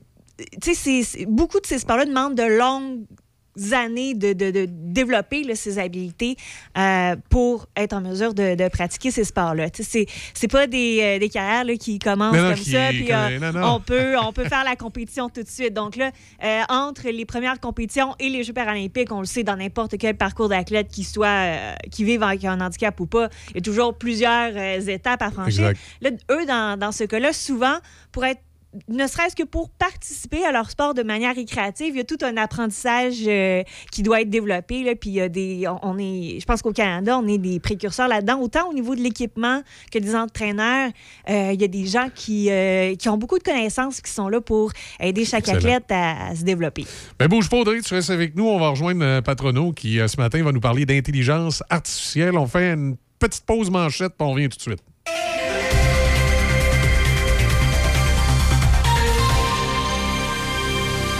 Ici Debbie Corriveau et voici vos manchettes. Ottawa livrera dans les prochains jours de nouvelles armes et de nouvelles munitions à l'Ukraine, dont 100 fusils anti-chars et 2000 roquettes qui proviennent de la réserve de l'armée canadienne. L'étendue et l'ampleur des impacts climatiques sont plus importantes que ce que prévoyaient les précédentes évaluations du groupe intergouvernemental d'experts sur l'évolution du climat. Et dans l'espoir au tennis, Leylah Annie Fernandez l'a remporté 6-2, 6-2 contre la Slovaque Anna Karolína Schmiedlová au tournoi de la WTA de Monterrey au Mexique hier. Fernandez, deuxième tête de série de la compétition, a remporté chacun des 11 premiers points de l'affrontement. Sa victoire aux dépens de la 88e joueuse au monde a été confirmé au bout de 65 minutes de jeu. Au basketball, les Raptors de Toronto l'ont emporté 133-97 contre les Nets de Brooklyn hier soir. Les Raptors ont ainsi mis fin à une séquence de 2 revers à leur retour de la pause du match des étoiles. C'était le premier de 2 affrontements en l'espace de 24 heures entre les deux formations. Le joueur vedette de Brooklyn, Kevin Durant, n'a pas été en mesure de faire un retour au jeu, lui qui tente de se remettre d'une blessure au genou gauche. Absent depuis le 15 janvier, Durant pourrait effectuer un retour au jeu plus tard cette semaine, selon les Nets. Rappelons que au baseball, les joueurs en lockout et le baseball majeur ont tenu une série de discussions hier dans le but de paver la voie à une entente de convention collective avant le 28 février, la date limite fixée par la Ligue pour sauver l'ouverture de la saison prévue le 31 mars et tenir un calendrier complet de 162 matchs. Le lockout qui a commencé le 2 décembre en était à son 89e jour hier. Selon une étude de l'Associated Press, les joueurs perdraient 20,5 millions de dollars en salaire pour chaque journée de la saison perdue et les 30 équipes perdraient des sommes importantes plus difficiles à évaluer. Plusieurs enjeux sont loin d'être réglés entre les deux parties. Parmi ceux qui irritent le plus se trouvent la taxe de luxe et son taux, la taille des bonus octroyés aux joueurs avant qu'ils puissent tester le marché des joueurs autonomes, le salaire minimum, l'accessibilité à l'arbitrage salarial et la volonté du syndicat des joueurs de revoir la formule de calcul de la redistribution des revenus des ligues majeures. C'est ce qui complète vos nouvelles à Choc. Café Choc. Café Choc. 8h35, on s'en va rejoindre notre spécialiste en neurovente et je dirais à tout ce qui est la question... économique d'être en affaires. On va rejoindre Patrick Renaud. Salut, Pat, comment ça va? Salut, Michel, ça va bien, toi? Oui, là, ce matin, en fait, tu vas parler de l'inverse de moi. Tu sais, moi, je suis de l'intelligence naturelle. Toi, tu vas nous parler de l'intelligence artificielle. Quel danger! Non, effectivement, je parle d'intelligence artificielle ce matin pour justement être capable de comprendre un peu c'est quoi quelles sont les ramifications de l'intelligence artificielle. On pense à tort souvent que c'est réservé aux très grandes entreprises. Oui. On pense aussi à tort que c'est réservé aux grandes usines de production. Mais on en retrouve de l'intelligence artificielle dans les toutes petites entreprises. Moi, je gère une micro-entreprise, c'est-à-dire moi et moi-même.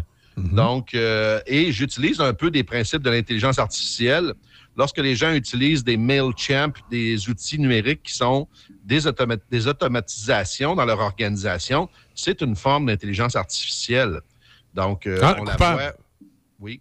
J'ai dit coupable, on utilise Mailchimp, nous autres. Ben oui, alors tu vois, tu utilises une forme d'intelligence artificielle qui automatise tes processus de courriel. Exact. Donc, quand vous utilisez aussi des calendriers qui appellent pour gérer des horaires, c'est une forme d'intelligence artificielle qui va venir trouver les trous dans ton horaire pour te céduler automatiquement. Donc, c'est une façon d'essayer de gagner du temps en productivité dans des moments où est-ce que l'intelligence naturelle prendrait plus de temps à combler ce temps-là.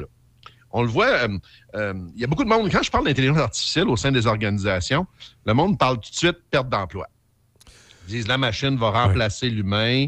c'est loin d'être ça. Moi, je donne toujours comme exemple, dans le domaine médical, lorsque la résonance magnétique a apparu, elle n'a pas fait perdre de l'ouvrage. Elle est venue simplement... Elle est venue préciser des diagnostics. Puis les radiologistes, on n'en a pas moins aujourd'hui, là, même si ça se trouve. On engage beaucoup dans le domaine médical, surtout depuis la pandémie. Là. La chose, par contre, qui fait peut-être peur avec l'intelligence artificielle, c'est que parfois, on a l'impression qu'il y a des connaissances qui se perdent. Je veux dire, nous, on l'a vu en radio. À l'origine, quand on a installé les systèmes d'automation qui permettent à la musique et les publicités de s'enchaîner tout seul, oui. On a vu des animateurs, des jeunes animateurs sortir de l'école, que quand la machine l'arrêtait, là, ils ne savaient plus quoi faire. Là. Puis là, on était obligé de... Moi, une fois, à la blague, j'avais arrivé à l'animateur, puis j'avais pris un CD, puis j'avais montré le CD en disant « CD, machine à jouer le CD ». Tu sais, parce que là, ça n'était ridicule, ils ne savaient vraiment plus quoi faire. Remarque, ça aussi, ça s'est encore informatisé, c'est que maintenant, si le système informatique ici en studio plante, je pense que j'en ai deux autres qui peuvent partir sur un autre système à côté. Puis j'ai un MP3 qui peut partir puis jouer de la musique. J'ai plus besoin de mettre des CD. Mais il reste qu'à l'époque, ça m'avait un peu traumatisé de voir ces jeunes animateurs-là qui avaient perdu la connaissance bien de base à la radio de faire jouer un CD dans une machine broadcast. Là. C'était particulier. Mais on le retrouve aussi, Michel, depuis plusieurs décennies, avec l'apparition des calculatrices. Ben oui. Ça fait que du calcul mental, on n'a plus vraiment besoin d'avoir des connaissances là-dessus. Les systèmes informatiques, quand l'ordinateur est devenu de plus en plus performant, j'ose même pas croire de quelle façon je me débrouillerais si mon système informatique plantait chez nous. Je serais désemparé. Ben, démuni, c'est le bon mot. Ah oui. Donc, on s'appuie beaucoup sur les technologies. L'intelligence artificielle est une forme de technologie qui est excessivement rentable dans oui. les organisations, mais il faut savoir l'utiliser. Mm-hmm. Tu sais, ceux qui utilisent des calculs, je vais lever ma main, première des choses, là, si oui. je suis de ceux-là, là, qui utilisent des tableaux Excel comme étant des systèmes de facilitation. Mais tu sais, il ne faut pas perdre de vue qu'un tableau Excel, c'est un tableur. Là. C'est-à-dire oui. que ça ne fait qu'additionner des résultats. C'est pas des processus. Tu n'es pas censé d'être basé des processus sur des tableaux Excel. Donc, mais il y a beaucoup d'entreprises qui le font comme ça. Puis là, à ce moment. Je dirais, Patrick, si tu permets, prévoyez-vous aussi un plan B, c'est-à-dire pour chaque technologie que vous avez d'implanter, qui est le cœur de votre entreprise, si vous me dites, demain matin, moi, là, cette machine-là tombe en panne, je ne suis plus capable de rien faire, bien, prévoyez un plan B. On fait quoi, la fameuse machine? Ça la prend, ça va faire sauver des coûts, mais si elle tombe en panne, c'est quoi le processus? Puis mettez-vous un protocole interne pour ne pas être pris, comme disait mon père, les culottes à terre. J'ai des clients à moi là, qui ont, avant la pandémie, ont choisi d'investir dans l'intelligence artificielle. Donc, c'est-à-dire qu'ils rentraient dans la technologie 4.0. Ils voulaient automatiser les processus d'usine. Ils trouvaient ça que c'était assez coûteux. Puis, avec un peu d'hésitation, on a décidé de le faire. Je peux te dire que lorsque je leur ai parlé pendant la pandémie, ils étaient contents en tabarouette d'avoir investi de l'argent dans leur usine oui. en automatisation. Au-delà de juste la pandémie, c'était aussi que depuis quelques années, on a des enjeux criants au niveau de la main-d'œuvre et assurément que ces machines-là viennent appuyer un peu le problème qu'on retrouve en main-d'œuvre. Quand vous allez dans les épiceries, au moment où on se parle, on commence à voir apparaître beaucoup de caisses automatiques. Oui. Est-ce que ça coupe des emplois réellement? Je ne suis pas certain de ça. Parce que on les retrouve d'abord pas en très grand nombre, bien entendu, dépendamment des surfaces, mais assurément que ça règle une partie des problèmes au niveau de la main-d'œuvre. Et étant donné que le problème de main-d'œuvre, il n'est pas attaché qu'à un poste seulement, mais en général dans l'organisation, bien, lorsqu'il rentre des CV, je suis capable de les rediriger dans d'autres postes, là. Donc, c'est à ça que ça sert l'intelligence artificielle, c'est d'être capable d'optimiser mes processus, là. Oui, non, exact. Puis, je te dirais que le plus bel accomplissement de cette façon de faire-là, c'est comme on vient de le dire, la main-d'œuvre. On a une pénurie de main-d'œuvre incroyable dans tous les domaines. Hier, je parlais avec notre chroniqueur sur le monde scolaire, le prof d'en cause, qui nous disait que présentement, il y a des pénuries de profs, Des pénuries de directeurs aussi. Personne ne veut être directeur d'école. Là. On manque de directeurs d'école, on manque d'enseignants. Et à chaque fois qu'on parle à des entreprises, présentement, il n'y a pas une entreprise, moi, qui me dit « Écoute, je suis overstaff. » Exact, exact. Puis tu sais, c'est intéressant ce que tu dis parce que tantôt, puis d'après moi, je pense que c'est un enjeu qu'on va avoir pour les prochaines années à venir aussi.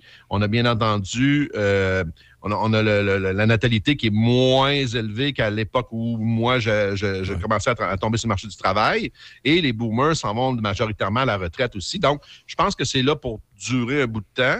Donc, l'intelligence artificielle a un rôle majeur à venir jouer là-dedans. Imagine un instant. Toi, tu as une usine. Toi et moi, on s'achète une usine de fabrication de planchers de bois franc. Oui. Puis dans une boîte, pour ceux qui ont déjà fait du plancher de bois franc, il y a une multitude de grandeurs de morceaux là-dedans. Là. Ce n'est pas toutes des 4 pieds. Il y a des 1 pied, 2 pieds, 3 pieds, 4 pieds. Puis il y en a X nombre pour combler, mettons, le 49 pieds carrés qui est censé avoir dans la boîte. Oui. C'est une machine qui fait ça. Ce n'est pas un humain qui met les morceaux pour... C'est pas un jeu Tetris, là. Parce que ça ressemble à ça quand tu ouvres une boîte, là. Je sais pas si t'as vu, là. Le gars qui fait ça, il est de être pro en Tetris, là, parce que ça fit numéro 1. OK? Mais c'est une machine, c'est l'intelligence artificielle. Imagine le temps sauvé avec cette machine-là qui classe le bois dans chacune des boîtes pour s'assurer qu'il y ait la quantité exacte, mais surtout la variété exacte. Parce qu'il y en a fait que tu ne veux pas, c'est que quand tu ouvres une boîte de plancher de bois franc, que ça a toutes des 3 pieds, ça va être pas beau dans ton salon. Là. Non, exact, donc, exact. Alors, c'est ça que ça fait, l'intelligence artificielle. Ça va gérer tes inventaires, ça va gérer tes horaires, ça va gérer ton usine, ça va gérer tout ce qui s'appelle ta paperasse dans ton bureau. C'est ça que ça sert, l'intelligence artificielle. Puis ceux qui n'ont pas emboîté le pas, on va faire exactement comme on a vu dans la pandémie. Il y en a pour qui là, l'arrivée du numérique, c'était comme un gros accident de char, là. Non, hein, c'est ça. Il y en a qui ont fait un saut, là.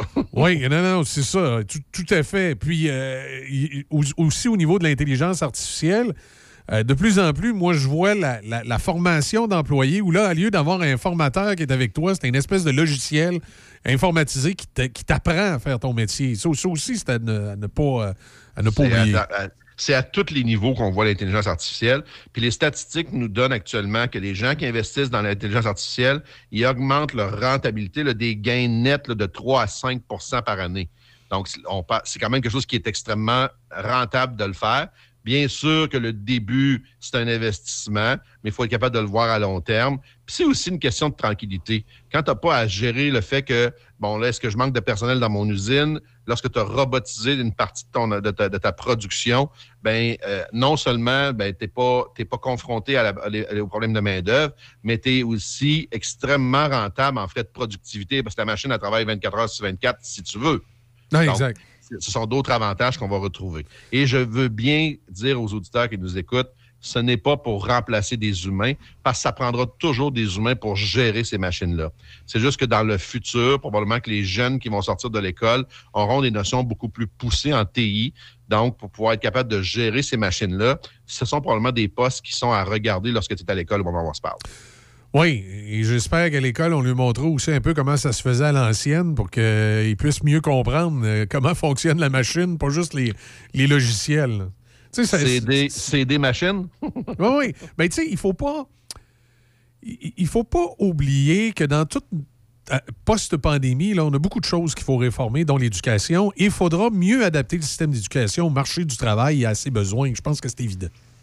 Totalement, totalement. Puis c'est là que, dans le cas où est-ce que... D'ailleurs, il y a beaucoup d'écoles. Moi, j'utilise une plateforme d'école en ligne qui s'appelle Teachable.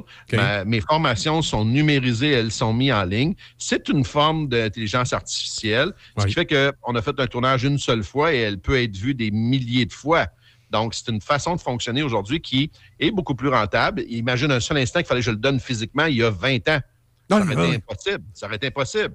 Donc, ce qui fait qu'aujourd'hui, tu peux le regarder de partout dans le monde, bien, c'est l'avancée des intelligences artificielles, c'est l'avancée de l'informatique. Donc, c'est l'ère numérique dans laquelle on est. Il n'y a plus personne qui peut se fermer les yeux et se dire « Bon, c'est pas pour moi sur l'ère numérique. » Je t'annonce que si c'est ça que tu fais, tu vas fermer tes yeux pour longtemps.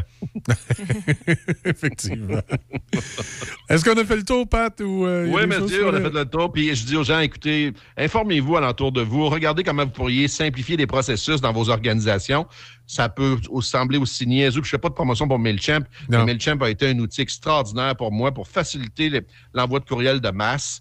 Donc, il y a plusieurs outils qui existent. Il y a des gestionnaires d'opportunités pour des organisations comme la mienne. Ça s'appelle des CRM. Il y a toutes sortes d'outils numériques qui sont utiles pour les organisations. Fouillez un peu sur le web, puis vous allez trouver des fois des bijoux qui vont faciliter votre travail. Bien, tu sais, avec Zoom, on pourrait faire la confession en ligne. Je suis sûr que ça pourrait être rentable pour cette business-là. Tu vois, je ne l'ai pas vu encore arriver, ça, l'église en ligne. Ah non, c'est pas vrai. C'est pas vrai, ça existait pendant la pandémie. Oui, jusqu'à un certain point. Mais tu vois, ça, c'est souvent... Je fais souvent des blagues avec ça, mais je me dis que présentement, là, parce que c'est une industrie, l'Église, là. Présentement, là, est-ce que un virage numérique, puis les gens sont dans des foyers, souvent de personnes âgées, puis tout ça, c'est pas toujours facile. Je trouve que ça, c'est un milieu qui aurait avantage à s'informatiser pour se rapprocher de son monde. Là, mais en même temps, c'est un bon point que tu portes, Michel, c'est que faut toujours que tu sois en ligne avec ta clientèle cible. Exact. Et je pense que l'Église en ligne ne serait pas en ligne avec son public cible parce que c'est pas toujours facilitant d'être capable de se mettre à jour au niveau numérique lorsque tu es dans le jeune âge ou le vieil âge. Ouais. Donc, le bel âge. Le bel âge, c'est le mot que je cherchais, c'est le bel âge. Je pense à mon papa, que j'aime beaucoup, qui nous écoute sûrement ce matin. La première fois que j'y ai offert un iPad pour faire du Scrabble en ligne, d'après moi, il se demandait c'était quoi cette machine-là. Là. Puis d'ailleurs, si je sais que tu m'écoutes ce matin, il me l'a redonné. Donc je pense que c'est un gros défi d'être capable de mettre en ligne certains trucs en fonction de ta clientèle, mais il faut être capable de s'adapter à notre marché. Exact. Hey, merci Patrick.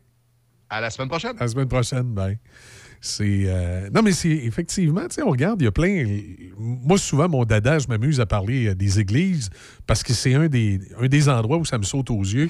Mais il y a beaucoup de phénomènes de société ou d'entreprises ou d'organismes communautaires qui, oui, on a l'impression que c'est resté gelé dans le temps. Et il y a, il me semble, toute une avancée qui devrait être faite. Et souvent, c'est la peur de dire, ça fait des années qu'on fait ça comme ça. On voit ça des fois dans des petits villages, là, l'entreprise locale, où ça fait des années qu'on fait ça comme ça, puis on ne veut pas changer. Mais dans des grosses organisations aussi, là, il y a certaines personnes qui sont comme, on a toujours fait ça comme ça. Il n'y a pas de problème, ça fonctionne. Donc, pourquoi essayer de changer? Mais il y a des choses toutes simples. Mailchimp, là, puis je pense que tout le monde y gagne, autant le consommateur que le l'entrepreneur. Toi-même, Audrey, au niveau du Comité olympique canadien, je pense que ça fait pas des années là, qu'on a des gens sur les réseaux sociaux qui s'assurent de suivre les compétitions, de rendre l'information. T'es un peu une pionnière, si on veut, dans ce domaine-là. Moi, je dis souvent quand je rencontre des jeunes, moi, j'ai obtenu mon diplôme universitaire en 2009. Oui. Puis, si on retourne dans le temps, là, ça faisait juste 2 ans que Facebook était ouvert au public. Là.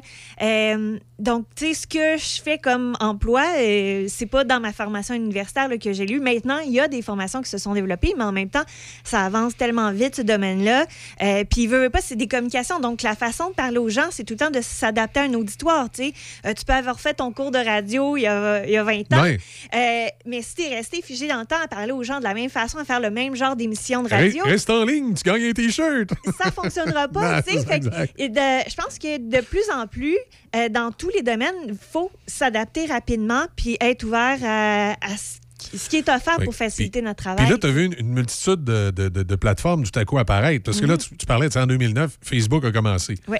Là, tout à coup, on a le Twitter qui est arrivé. Là, tranquillement, on a les Instagram, les Pinterest, puis peut-être bientôt Truth Social.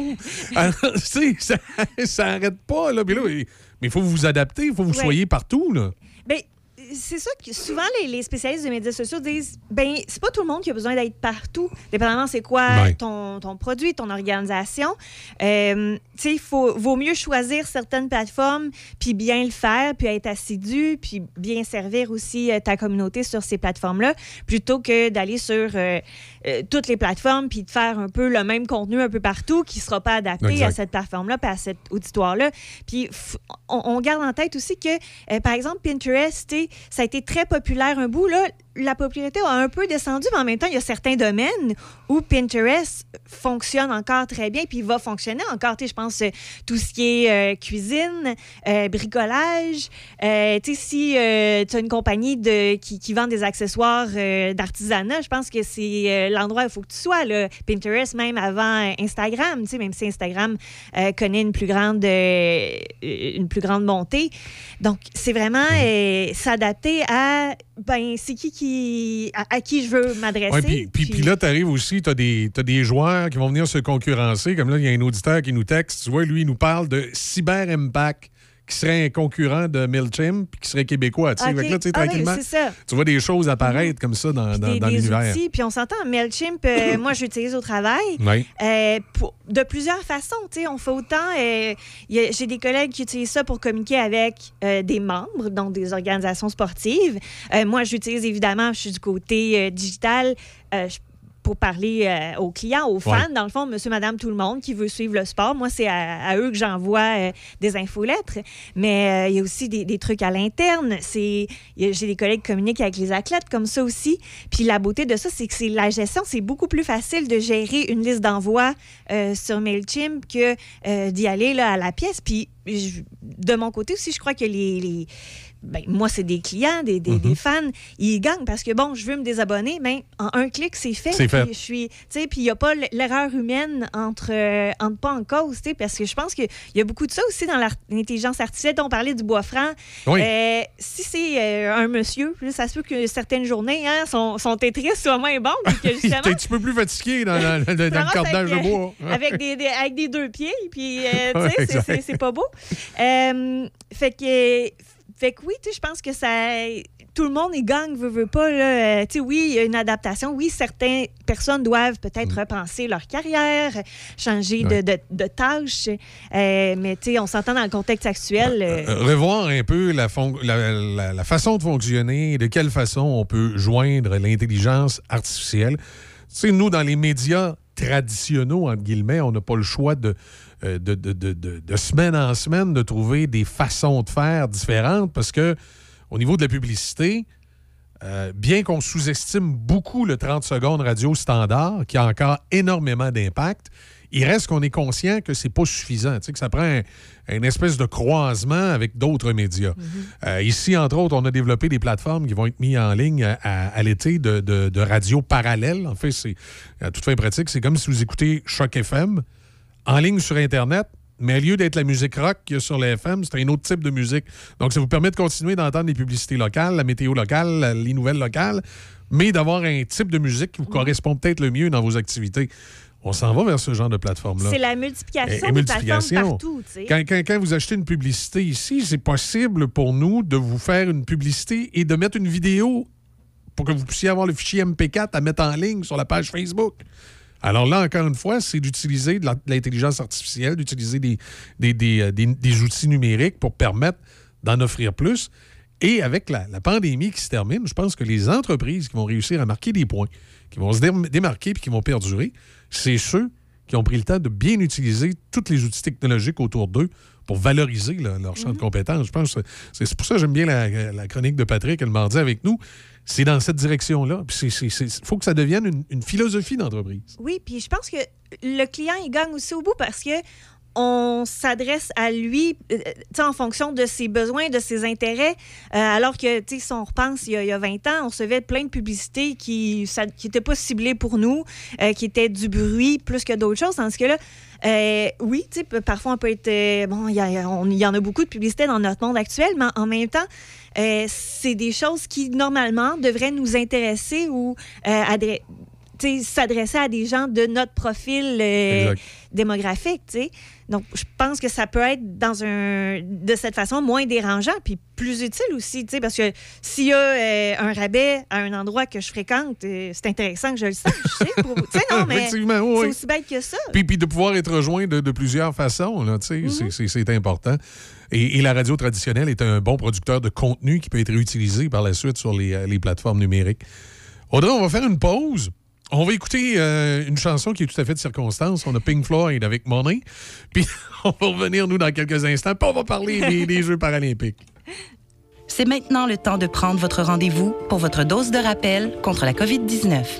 Allez sur québec.ca/vaccin-covid pour suivre la séquence de vaccination prévue dans votre région et prendre votre rendez-vous en ligne. Pour bien vous protéger contre la COVID-19 et ses variants, vous devez recevoir la dose de rappel et continuer de respecter la distanciation, de porter le masque et de laver vos mains. La dose de rappel, un moyen de nous protéger plus longtemps. Un message du gouvernement du Québec.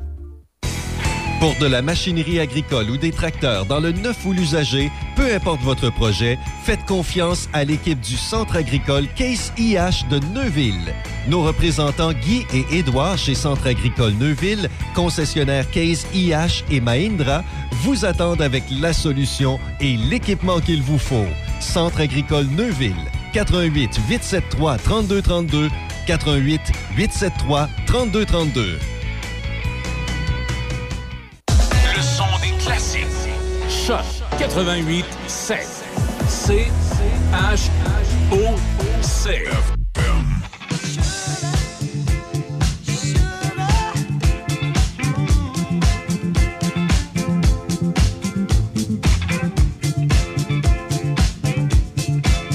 Ah, l'intelligence artificielle. L'ordinateur a... Tu sais, tantôt, quand on parlait des fois l'intelligence artificielle, il faut tout le temps qu'il y ait un humain pas loin. C'est que mon ordinateur, avec l'heure, s'est recyclé beaucoup plus loin dans notre programmation musicale de ce matin. Puis c'est ça qu'on devait entendre. On y va avec Money, 1973.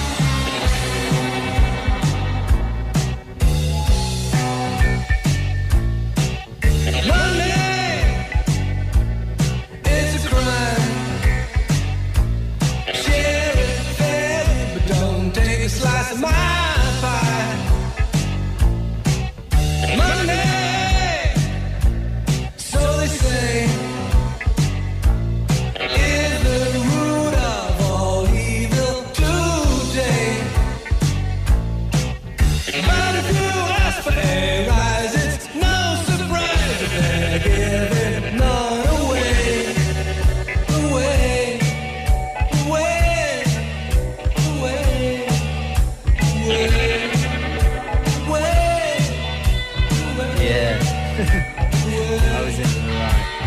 Yes, absolutely. I certainly was in the right. Yes, definitely right. That geese was cruising for cruising. I don't know. Yes, absolutely. I certainly was in the right. Le son des classiques. Choc 88.7. C-H-O-C.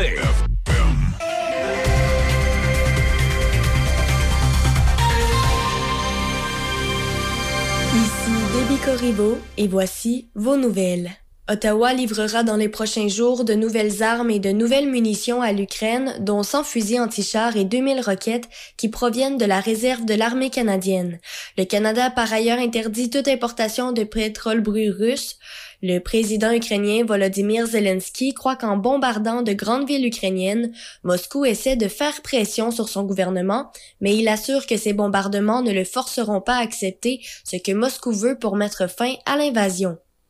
D'ailleurs, la Russie s'est préparée aux effets à court terme d'une guerre économique comme il y a en ce moment avec le Canada, les États-Unis et l'Union européenne qui imposent depuis quelques jours déjà une série de sanctions économiques. Toutefois, à plus long terme, le système financier de la Russie pourrait en prendre coup. Quelques centaines de personnes ont circulé sur le quai de Portneuf ce samedi pour voir les sculptures et les photos dans les blocs de glace et plusieurs ont bravé les vents du fleuve pour assister aux 5 à 7 d'ouverture du Festival de la banquise. Le festival se tenait sans les courses du circuit québécois de canot à glace qui, pour une deuxième année, ont été annulées en raison de la pandémie. Par contre, ce temps festif et de visibilité aura permis aux citoyens et aux élus de réaffirmer leur volonté de conserver la tête du quai qui menace d'être démoli l'automne prochain par Transport Canada. Le maire de la ville de Portneuf, Mario Alain, ainsi que les députés fédérales et provinciales Joël Godin et Vincent Caron ont affirmé que les démarches pour que le quai de Portneuf puisse un jour accueillir de petits bateaux de croisière vont bon train. Le ministère fédéral des Transports attend le rapport de l'étude finale du projet de la ville de Portneuf et le gouvernement du Québec accepte de participer au financement de l'étude qui pourrait se chiffrer à plus de 100 000 $. Plus de détails sont attendus dans les prochains jours.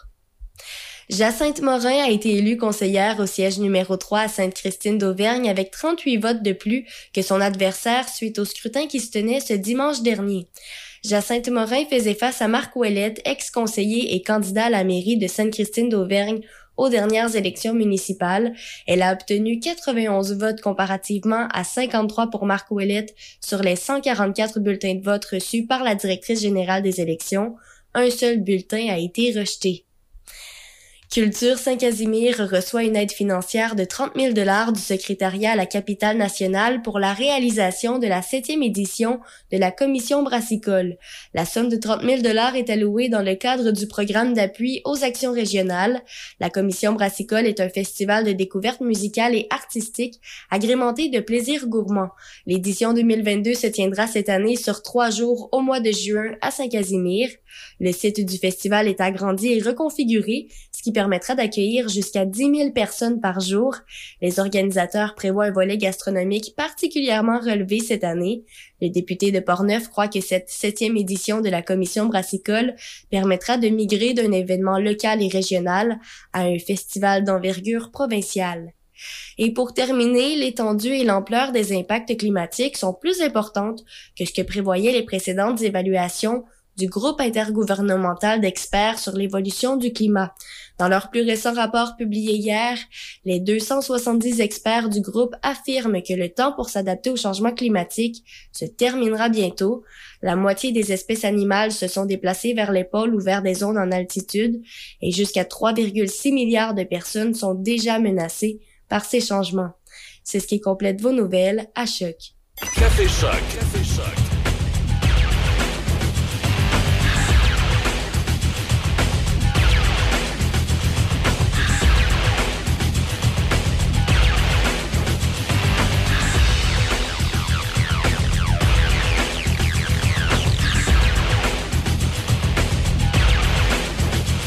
– 8h08, on fait ça un vœu à cette heure-là? 8h08, ça tombe un chiffre. 8h08. Au 88, 8h08 au Canada, ça va bien.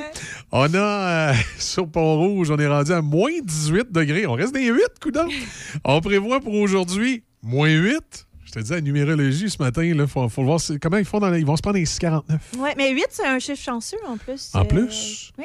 Alors, c'est généralement ensoleillé aujourd'hui. Ce soir, cette nuit, par contre, on aura de la neige. On parle de 2 à 4 cm. Mercredi, alternance de soleil et nuages, 40 % de probabilité d'averse de neige et le maximum sera de moins 4. Sur les routes, ça n'a pas bien changé depuis tantôt. Hein? Il neige pas, il n'y a rien. Fait que c'est beau, chaussée sèche et bonne visibilité. Je vais aller voir du côté des ponts. Qu'est-ce que ça dit du côté des ponts? Du côté du pont de Québec, ça a l'air à bien aller, mais ça a l'air curieusement tranquille. Fait que je vais plutôt aller voir à l'entrée et à la sortie du pont s'il n'y a pas de problématique. Non, il doit y avoir une problématique parce qu'il n'y a personne. Où sont-ils tous passés? Ils sont retenus plus... Oui, c'est curieusement tranquille sur le pont de Québec ce matin. Là. On va aller voir Pompier-à-la-Porte. Du côté du Pompier-à-la-Porte, ça va bien, ça circule bien. On voit que c'est au ralenti un petit peu plus dans la voie qui s'en vient à Québec. Mais je vais dire, ça m'intrigue, le pont de Québec. J'ai pas accès à une caméra un petit peu plus loin sur la route 132. On dirait que c'est comme si tout le trafic en provenance de Lévis, habituellement, sur le pont de Québec, n'est pas là. Il n'y a rien, il n'y a personne. Et puis, on nous dit pas qu'il y a des entraves sur la 132. Puis j'ai pas accès à des caméras un petit peu plus haut. Alors, en tout cas, si vous êtes en direction de Québec, puis vous avez l'habitude de prendre le pont de Québec, là, si jamais vous êtes à l'écoute du 88, là, gênez-vous pas de nous envoyer un message vocal au 418-813-7420 ou un texto. Si vous êtes dans un endroit, vous pouvez texter si vous voyez une anomalie que nous, on voit pas. Moi, la seule anomalie que je vois ce matin, c'est que selon la caméra à l'entrée du pont, il n'y a pas un Moses de char qui arrive de Lévis pour prendre le pont de Québec. Pompier-à-la-Porte, comme je dis, c'est au ralenti un peu pour entrer à Québec, mais rien de majeur. Voilà. Puis je salue les gens qui prennent le pont La Violette à Trois-Rivières parce que ça ne sert à rien d'aller le voir, il n'y a jamais rien sur le pont La Violette. À moins qu'il y ait un accident, tu sais, tout circule bien. Pour la Violette, c'est extraordinaire. Ils n'ont pas besoin de deuxième lien, les autres. Non, tout se passe bien. Tout se passe bien.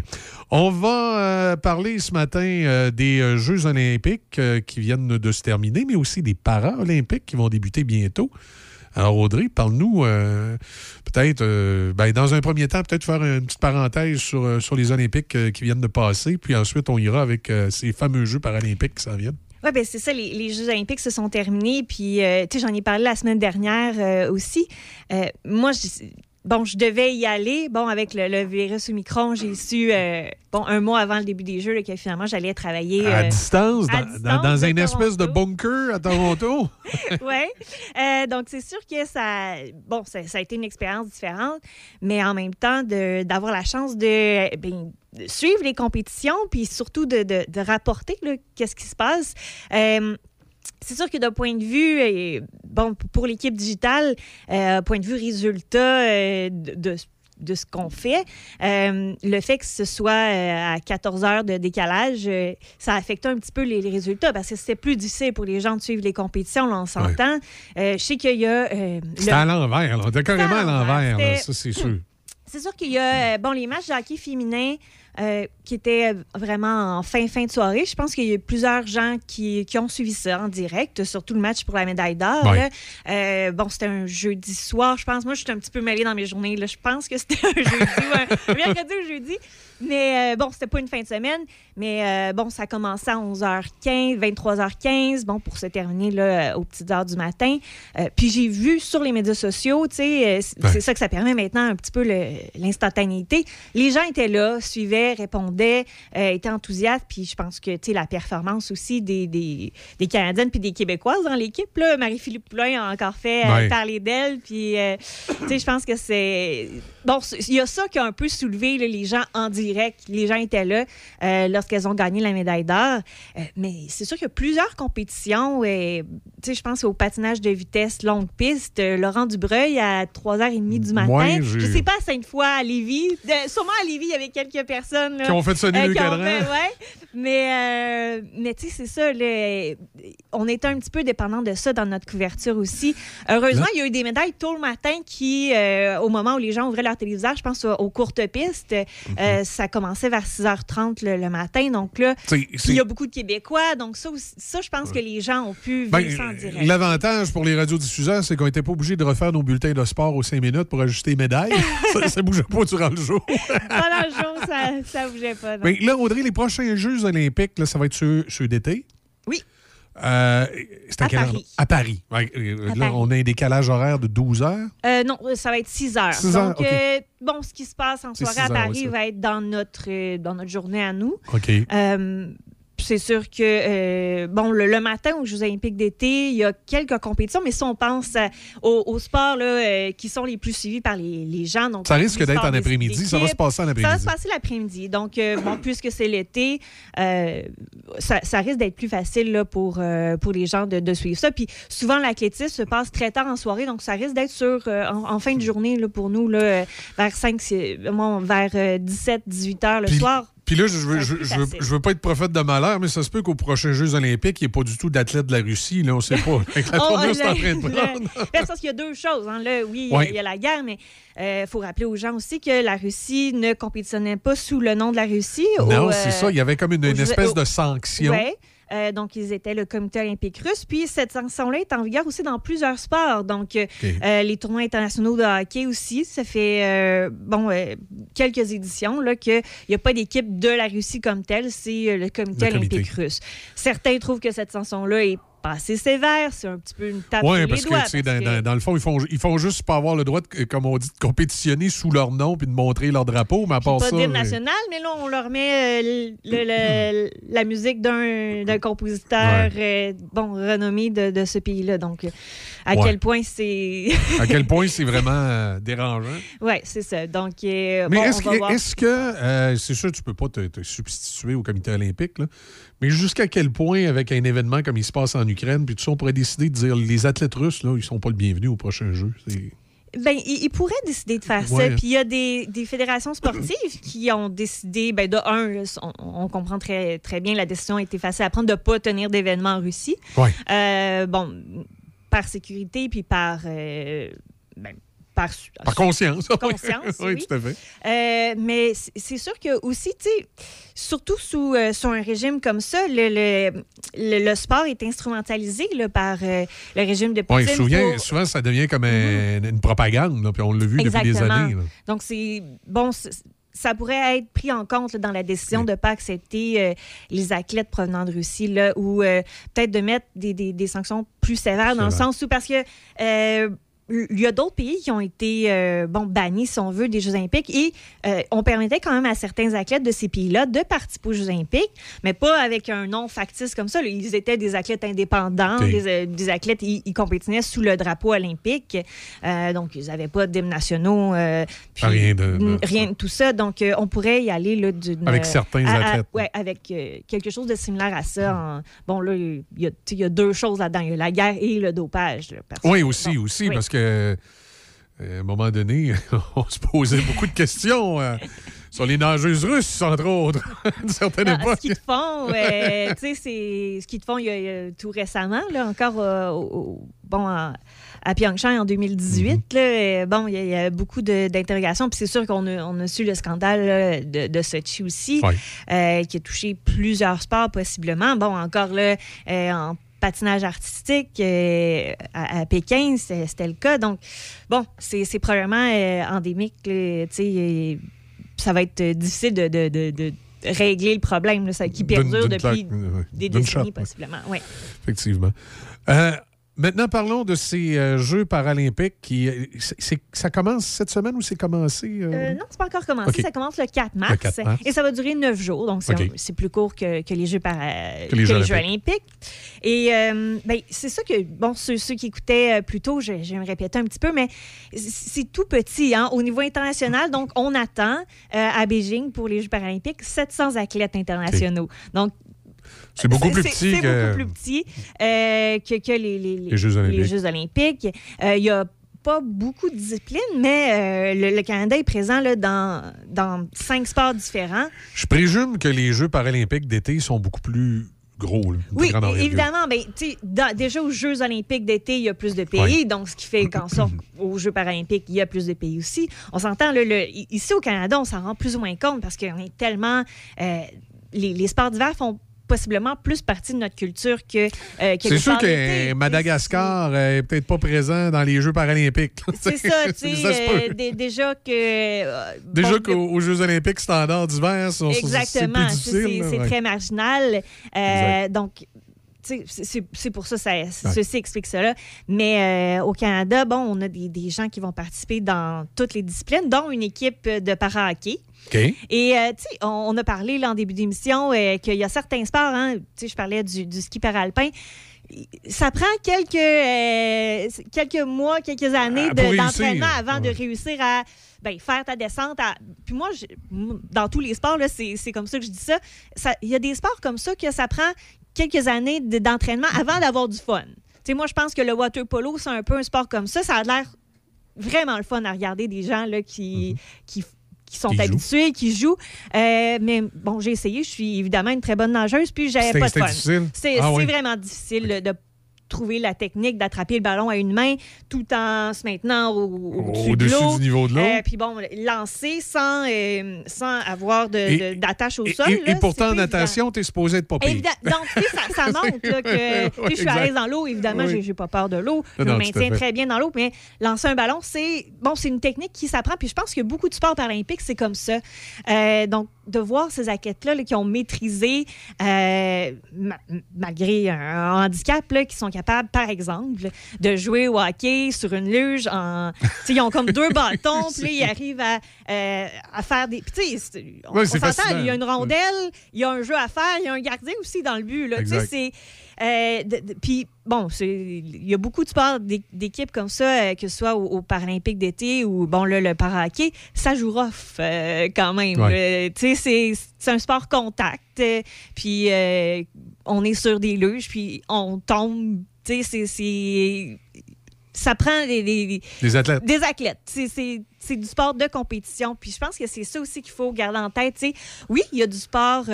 pour les personnes vivant avec un handicap qui est récréatif, puis c'est des ligues, puis on peut s'inscrire, mais quand on parle de paralympique, c'est du sport de haut niveau. Donc, c'est des gens qui consacrent beaucoup d'heures, que c'est leur... Il y a des heures d'entraînement là-dessus. Là. Ces gens-là, avant les Jeux olympiques, tout comme les athlètes olympiques standards, passent beaucoup d'heures à pratique. Est-ce qu'il y a des compétitions... par exemple, comme aux Olympiques, il y a les Jeux panaméricains et des choses comme ça. Est-ce qu'ils ont ce genre de compétition-là aussi en parallèle là, avant les Olympiques? Oui, bien, ils ont des championnats du monde. Puis c'est sûr que, bon, il y a moins de gens qui vivent avec un handicap. Hein, donc, pour avoir des compétiteurs, souvent, ça implique de t'éloigner, d'aller dans d'autres pays. Il y a un coût puis un temps attaché à ça aussi, tu sais, si tu veux être compétitif, parce que aux Paralympiques, on s'assure que les compétitions soient justes. Donc, les gens compétitionnent avec d'autres athlètes qui ont un handicap similaire au leur, là, qui sont... donc, c'est pas tout le monde. Non, tu peux pas avoir un avantage, entre guillemets, parce que tu as un handicap moindre. Oui, c'est ça. Donc, c'est sûr qu'à l'intérieur d'une même catégorie, il y a toujours... Oui, des fois, des petites choses. Mais c'est ça, tu sais, il y a quand même plusieurs catégories pour que ce soit une compétition intéressante à regarder aussi. Tantôt, on va parler des vêtements olympiques, mais ça m'amène à me demander, durant les Paralympiques, est-ce qu'il commence à y avoir des commanditaires majeurs, là, des grosses compagnies comme Reebok ou Nike qui arrivent et disent, nous autres, là, oui, OK, on commandite les Olympiques standards, mais Paralympiques, là, on va mettre de l'argent aussi pour une visibilité. Est-ce que ça commence à être présent? Oui, bien, il y a les 2 types de commandites qui existent. Donc, il y a des gros commanditaires, je pense à Canadian Tire, par exemple, Super Expert, qui sont sur les 2 volets. Donc, eux, leur contrat qu'ils ont signé, c'est à la fois avec le Comité paralympique canadien et le Comité olympique canadien. Donc, ils sont présents sur les 2 volets. Il y a des compagnies pour une raison quelconque, parce qu'ils trouvent que ça fit mieux avec leur philosophie, qui vont commanditer le volet paralympique seulement ou le volet olympique seulement.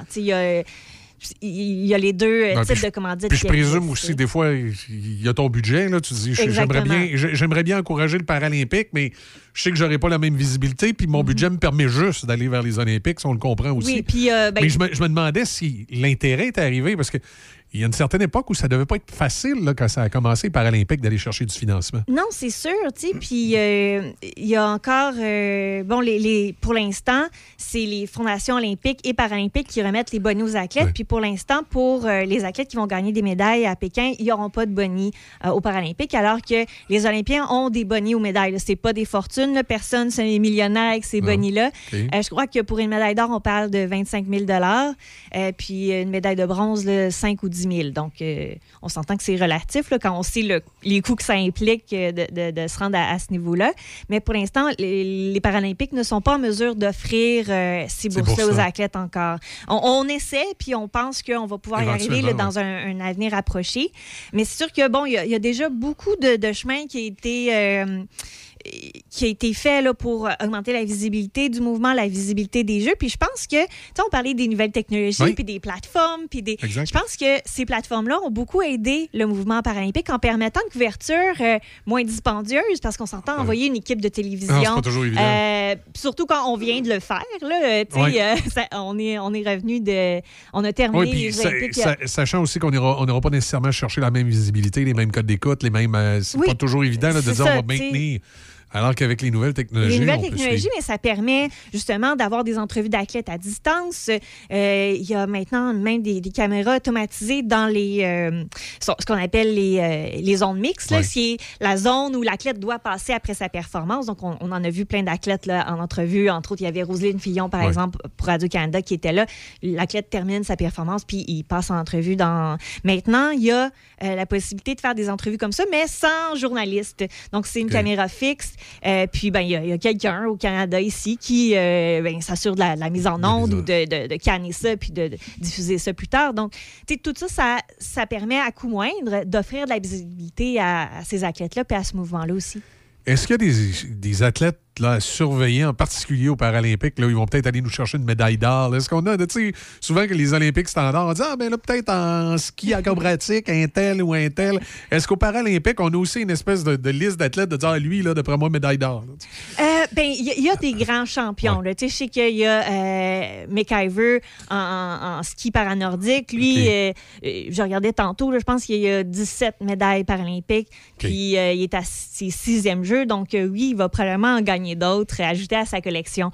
Il y a quelques athlètes québécois aussi. Je pense qu'il y a Frédéric Turgeon, qui, je ne sais pas si c'est premier jeu ou c'est deuxième, mais elle continue là, de se développer. Sinon, je pense à Arnaud Godet aussi.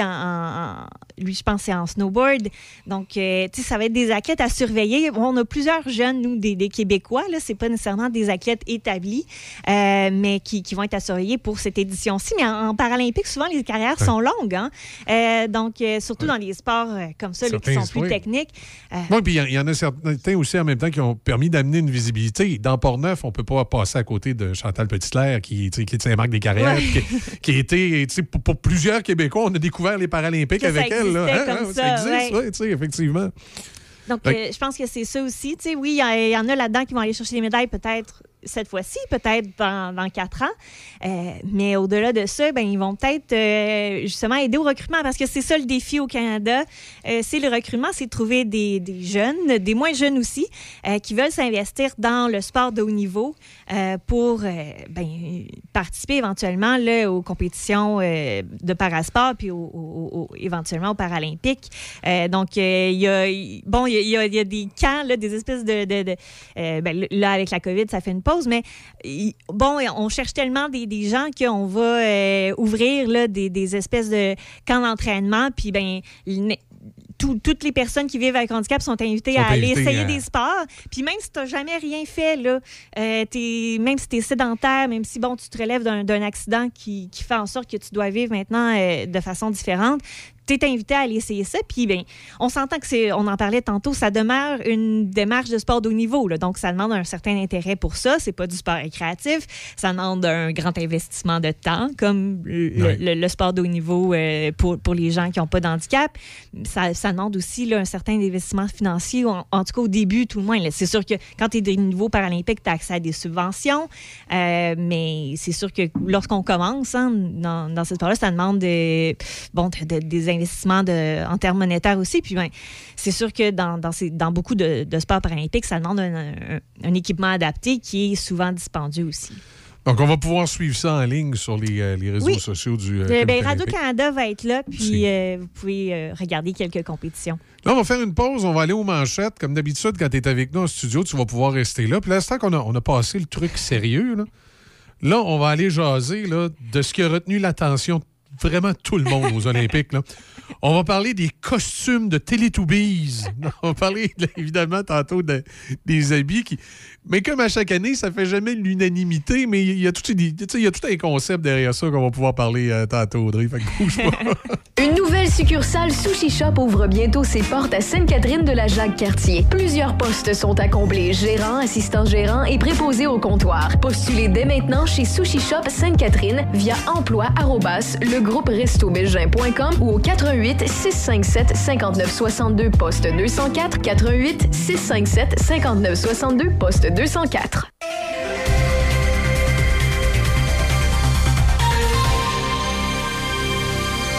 Ici Debbie Corriveau et voici vos manchettes. Ottawa livrera dans les prochains jours de nouvelles armes et de nouvelles munitions à l'Ukraine, dont 100 fusils anti-chars et 2000 roquettes qui proviennent de la réserve de l'armée canadienne.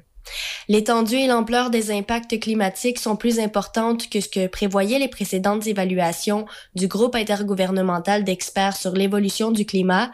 Et dans l'espoir au tennis, Leylah Annie Fernandez l'a remporté 6-2, 6-2 contre la Slovaque Anna Karolína Schmiedlová au tournoi de la WTA de Monterrey au Mexique hier. Fernandez, deuxième tête de série de la compétition, a remporté chacun des 11 premiers points de l'affrontement. Sa victoire aux dépens de la 88e joueuse au monde a été confirmé au bout de 65 minutes de jeu.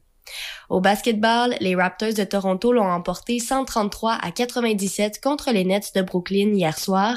Les Raptors ont ainsi mis fin à une séquence de 2 revers à leur retour de la pause du match des étoiles. C'était le premier de 2 affrontements en l'espace de 24 heures entre les deux formations. Le joueur vedette de Brooklyn, Kevin Durant, n'a pas été en mesure de faire un retour au jeu, lui qui tente de se remettre d'une blessure au genou gauche. Absent depuis le 15 janvier, Durant pourrait effectuer un retour au jeu plus tard cette semaine, selon les Nets.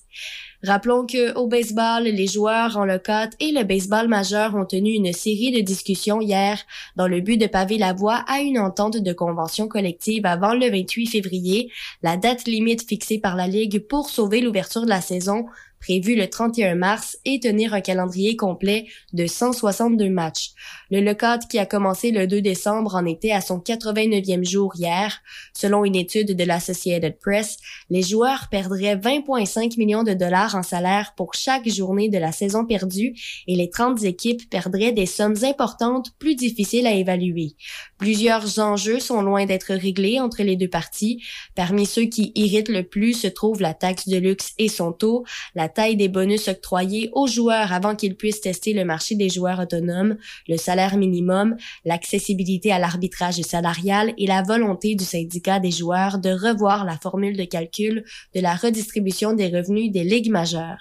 C'est ce qui complète vos nouvelles à Choc. Café Choc. Café Choc.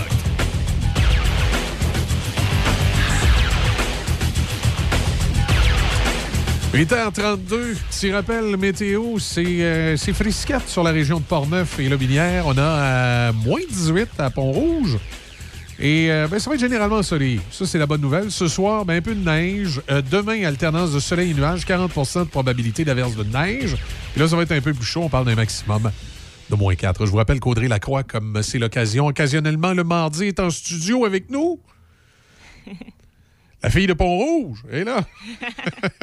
Audrey, évidemment, quand tu es avec nous, on parle beaucoup, ici, il va sans dire, des athlètes puis de sport. Et là, cette année, on en avait parlé un petit peu avant les Olympiques. Tu nous avais parlé de la fameuse attente concernant les vêtements olympiques qui, à chaque année, font pas toujours l'unanimité. À chaque année, il y a un petit... Là, moi, j'ai vu ça passer cette année sur Facebook, puis... Je sais pas, on aurait dit... Moi, j'ai vu le Teletubbies rouge. Moi, quand je voyais... Écoute, c'est une espèce de vêtement Mais là, de ce qu'on parlait tout à l'heure, un peu à l'extérieur des ondes, il y avait tellement de pièces de vêtements là-dedans, là, qu'il y en a des plus populaires que d'autres. Parle-moi un peu des vêtements olympiques qu'on avait cette année. Là. Ah, ben c'est ça. Moi, j'ai personnellement reçu plusieurs morceaux, donc je sais de quoi je parle. Bon, là, on fait de la radio, là, mais j'ai un des manteaux avec moi. Bon, puis quand t'es arrivé, je l'ai reconnu, mais il m'a paru moins pire que quand je le voyais sur Internet. Gros, oh, il t'avait l'air moins Teletubbies. Tu sais, par exemple, c'est mon manteau que j'ai ce matin, donc c'est un manteau rouge, il va à peu près mi-cuisse, là, un peu en haut des genoux. C'est le manteau que les athlètes portaient à la cérémonie d'ouverture. Et, mais là, je pense que, oui, il y avait l'air d'avoir beaucoup de vêtements. Il y avait l'air... Oui, on va dire de quoi? Moi, il faut que je me mette au régime. Là, il avait l'air de moi avant le régime. C'est qu'il y avait plusieurs pièces. Ouais. Donc, je pense que les athlètes avaient l'option de mettre... Bon, il y a une veste sans manches qui est très longue, qui est, bon, elle aussi, là, une espèce de gros manteau là, assez chaud. Donc, ça, on combinait plusieurs pièces comme ça. Oui, ça faisait un look... il avait l'air gonflé. Spécial. Tu sais, c'était un peu... Tu sais, ces vêtements-là sont souvent, surtout pour la cérémonie d'ouverture et de fermeture, c'est conçu un petit peu pour créer un effet. Ouais, surtout le Canada, aussi, c'est ça qu'on veut. Oui, il y a des pays qui sont plus sobres, tu sais, avec... l'été, par exemple, sont en veston, cravate. Bon, le Canada, c'est jamais ça. C'est souvent des choses colorées ou des choses très... qui vont attirer l'attention. On essaie d'être soit de se coller là, sur la culture du pays hôte. Bon, là, pour Beijing, on est allé dans le rouge... Bon, c'est de la couleur du Canada. Mais bon, je pense que... C'était un petit peu la couleur de la Chine aussi. Oui, un des morceaux qui a retenu beaucoup l'attention, c'est le fameux foulard qui servait un peu de collet. Bon, tu l'as, ce foulard-là? Je l'ai. Il est très confortable. Mais tu te promènerais-tu avec en ville? Ben... Ça serait peut-être concept à Pont-Rouge. C'est ça. Je pense que ça ajoutait un petit peu... à tout, c'est ça, il est comme statique, là. C'est pas comme un foulard mince. Non, là, non, c'est comme une espèce de... C'est comme un bout de manteau un petit peu, là, qui un collier cervical. Donc, ça fait un petit peu collier. Mais c'est très chaud et très confortable. Je pense que le reste des morceaux, là, qui n'étaient pas des manteaux, qui n'étaient pas prévus pour les cérémonies d'ouverture ou de fermeture, on pense à la vis de podium. C'est quand même assez sobre. Je pense que les athlètes, c'est des trucs qu'ils ont aimé, dans lesquels ils étaient confortables. Ils étaient contents de porter ça. Puis, bon, Est-ce que tous les vêtements qu'ont les athlètes peuvent être vendus au grand public? C'est quoi les vêtements que... Moi, mettons, là, je regarde ça, là, puis il y a un morceau qui m'intéresse, là. Ça dépend toujours du distributeur. Donc, moi, lorsque j'allais aux Jeux olympiques, c'était l'Abbé. Puis, il y avait certains morceaux qui étaient ciblés pour la revente. Donc, on pense à tout ce qui était T-shirt, certaines pièces plus de collection aussi. Je pense pour Tokyo, il y avait... Je ne sais pas si les gens s'en souviennent, mais une espèce de veste en jeans avec des tags. Donc, ce morceau-là avait été ciblé là, pour être vendu au grand public. Lululemon, le nouvel habilleur officiel d'Équipe Canada, a fait sensiblement la même chose. Donc, certains manteaux étaient vendus au grand public. Certains, évidemment, le T-shirt, certaines pièces plus accessibles. Je pense qu'il y avait des mitaines, des sacs aussi. Puis, certaines pièces sont exclusives, soit parce que ils sont peut-être pas tout à... Ils ne pouvaient pas en produire suffisamment pour l'offrir au grand public. Je pense, bon, présentement, ce matin, j'ai les bottes, des bottes Bourgogne. Lululemon, pour l'instant, ne vend pas de souliers. Ah, mais ils sont cute, là! Plusieurs personnes, justement, voulaient s'informer. Attention à Montréal de ne pas te faire voler des bottes. Bon, c'est le genre de pièces qui n'étaient pas disponibles. C'est un peu... Bon, c'est sûr que comparativement aux collections olympiques précédentes, où il y avait possiblement... il y avait des objets très dispendieux. Là, la veste de jeans dont j'ai parlé était près de 200 $ au labé, mais il y avait des items moins dispendieux. Là, Lululemon, c'est sûr qu'on est dans l'eau de gamme. Hein, les gens qui connaissent la boutique, là. Les t-shirts sont... Quand c'est vendu au grand public... Est-ce qu'il y a une partie qui va au comité olympique pour les athlètes ou pour l'organisation de jeux? Est-ce qu'il y a des ententes comme ça? Ça dépend des items. Évidemment, pour être pour avoir accès, pour pouvoir imprimer le logo, oui. le MN doit signer un contrat et bon, on ne connaît pas les sommes qui sont investies, mais oui, il doit avoir un montant pour, qui, évidemment. Mais il y a aussi certains articles qui, directement, là, il y a une partie des profits qui est remis à la Fondation olympique canadienne qui, elle, soutient directement les athlètes. Okay. Puis bon, c'est pour l'abbé, dans le temps, c'était les fameuses mitaines. Je pense que c'était quand même assez populaire. Même au Québec, là, les gens achetaient beaucoup de ces mitaines. Ils avaient fait une espèce de gag avec les mitaines. À un moment donné, ils avaient changé de couleur. Ils avaient mis couleur Québec, je ne sais pas trop. Là. Ouais, il y avait quelque chose sur Internet. Là. Oui. Bon, question de faire un coup de publicité. Là, pour l'Ulemen, c'est un item qui est peut-être moins tapageur. C'est un petit sac que les gens peuvent se procurer au Ulemen. Il est disponible en plusieurs couleurs. Puis, il y a une partie des fonds. Là, de à 85 piastres? Ben, je pense que c'est autour de 40 $. Okay. Donc, c'est quand même... Bon, c'est pas aussi accessible que les fameuses mitaines qui étaient, bon, je pense, une dizaine ou une quinzaine de dollars. Là, c'est sûr que c'est un petit peu plus dispendieux, mais c'est un item là, que je pense que, bon, pour tout le monde... Tout le monde, ça peut être utile. Oui, c'est ça. Et recherché. Donc, voilà pour cette petite histoire. Là, justement, les items, là, les gens peuvent aller encore dans les boutiques, je présume. Oui, je pense qu'il y a eu... Ben, on est en 2022. Oui. Il y a eu des problèmes d'approvisionnement. Oui. C'est pas surprenant. Ils sont encore à Taïwan. Oui. mais oui, il y a quelques items, là, les fans. Puis, tu sais, il y a des choses très, très discrètes. Là, si on veut un chandail de couleur Bourgogne avec le logo les anneaux olympiques, c'est possible. Si on veut quelque chose là, avec Canada, très rouge, il y a ça aussi. Il y a les deux possibilités. Chauffeur de truck, ça vous intéresse, marqué Canada? Mais il y a beaucoup de gens qui voulaient acheter les uniformes là, spécifiques au sport que les athlètes portaient pour pratiquer leur sport. Ça, c'est pas disponible. Ça, c'est pas disponible parce que c'est toutes des compagnies différentes. Donc, si je pense, par exemple, les joueurs de curling avaient des polos et certaines personnes étaient intéressées à avoir ces polos-là.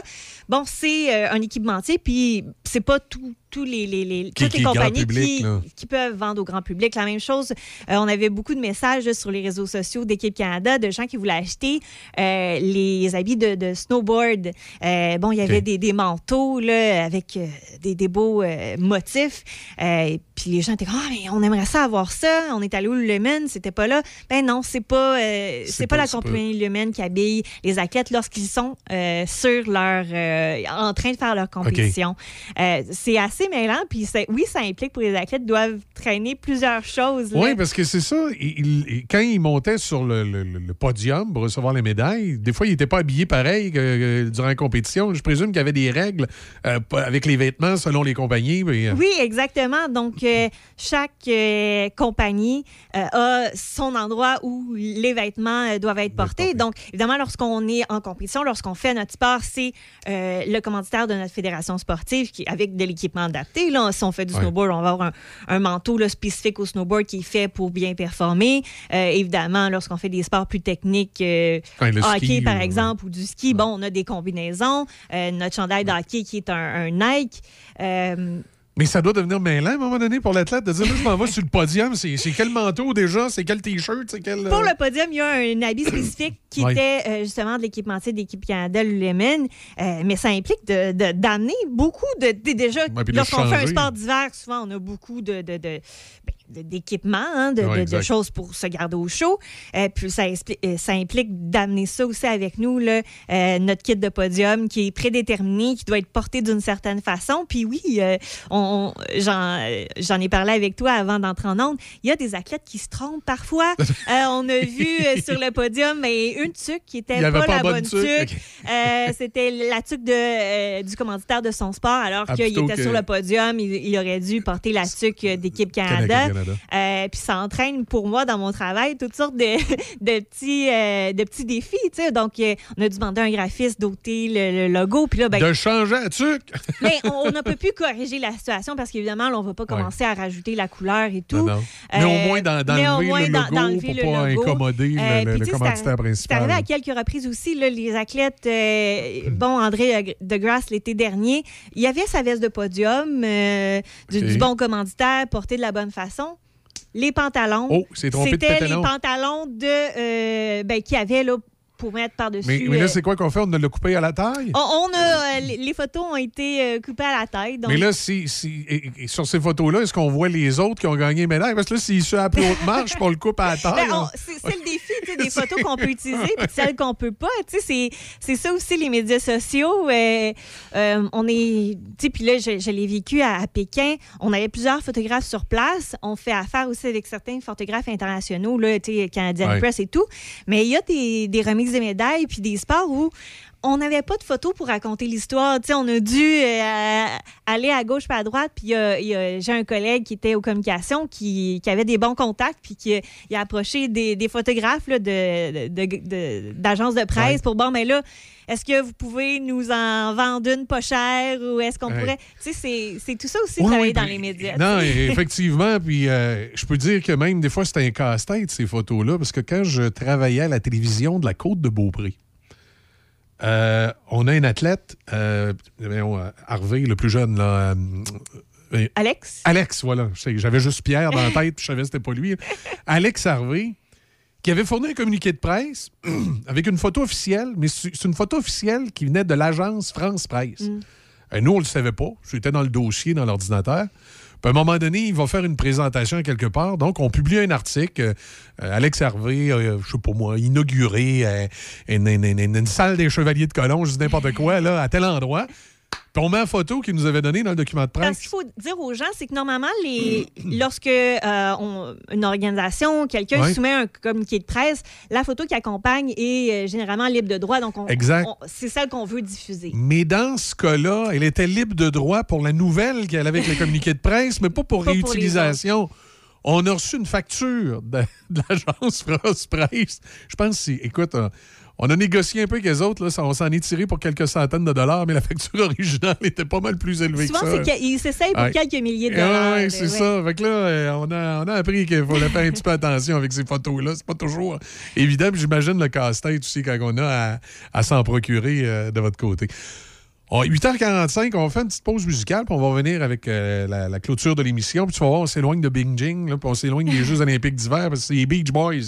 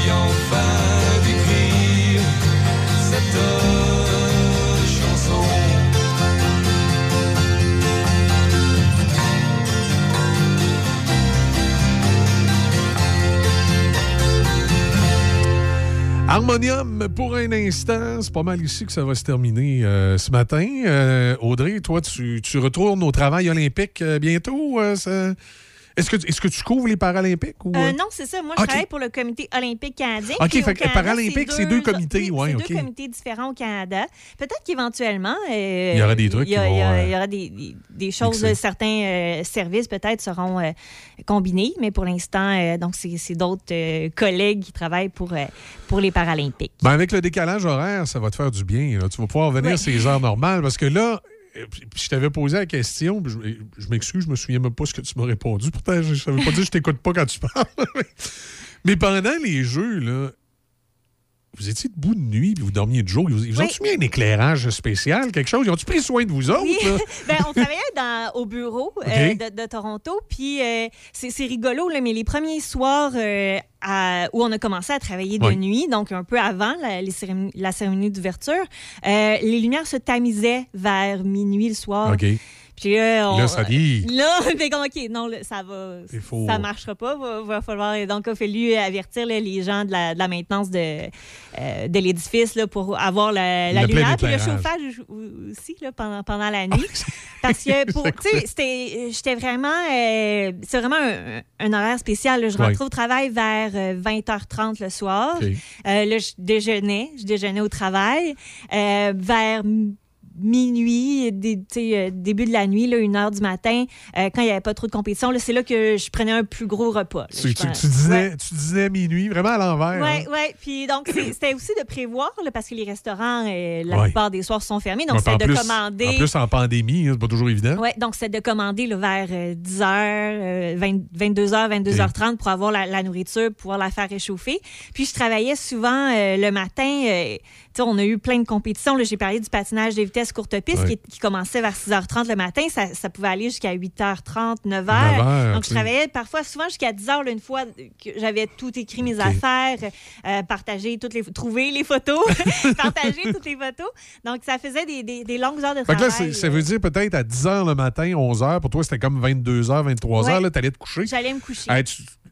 Un environnement clos, noir.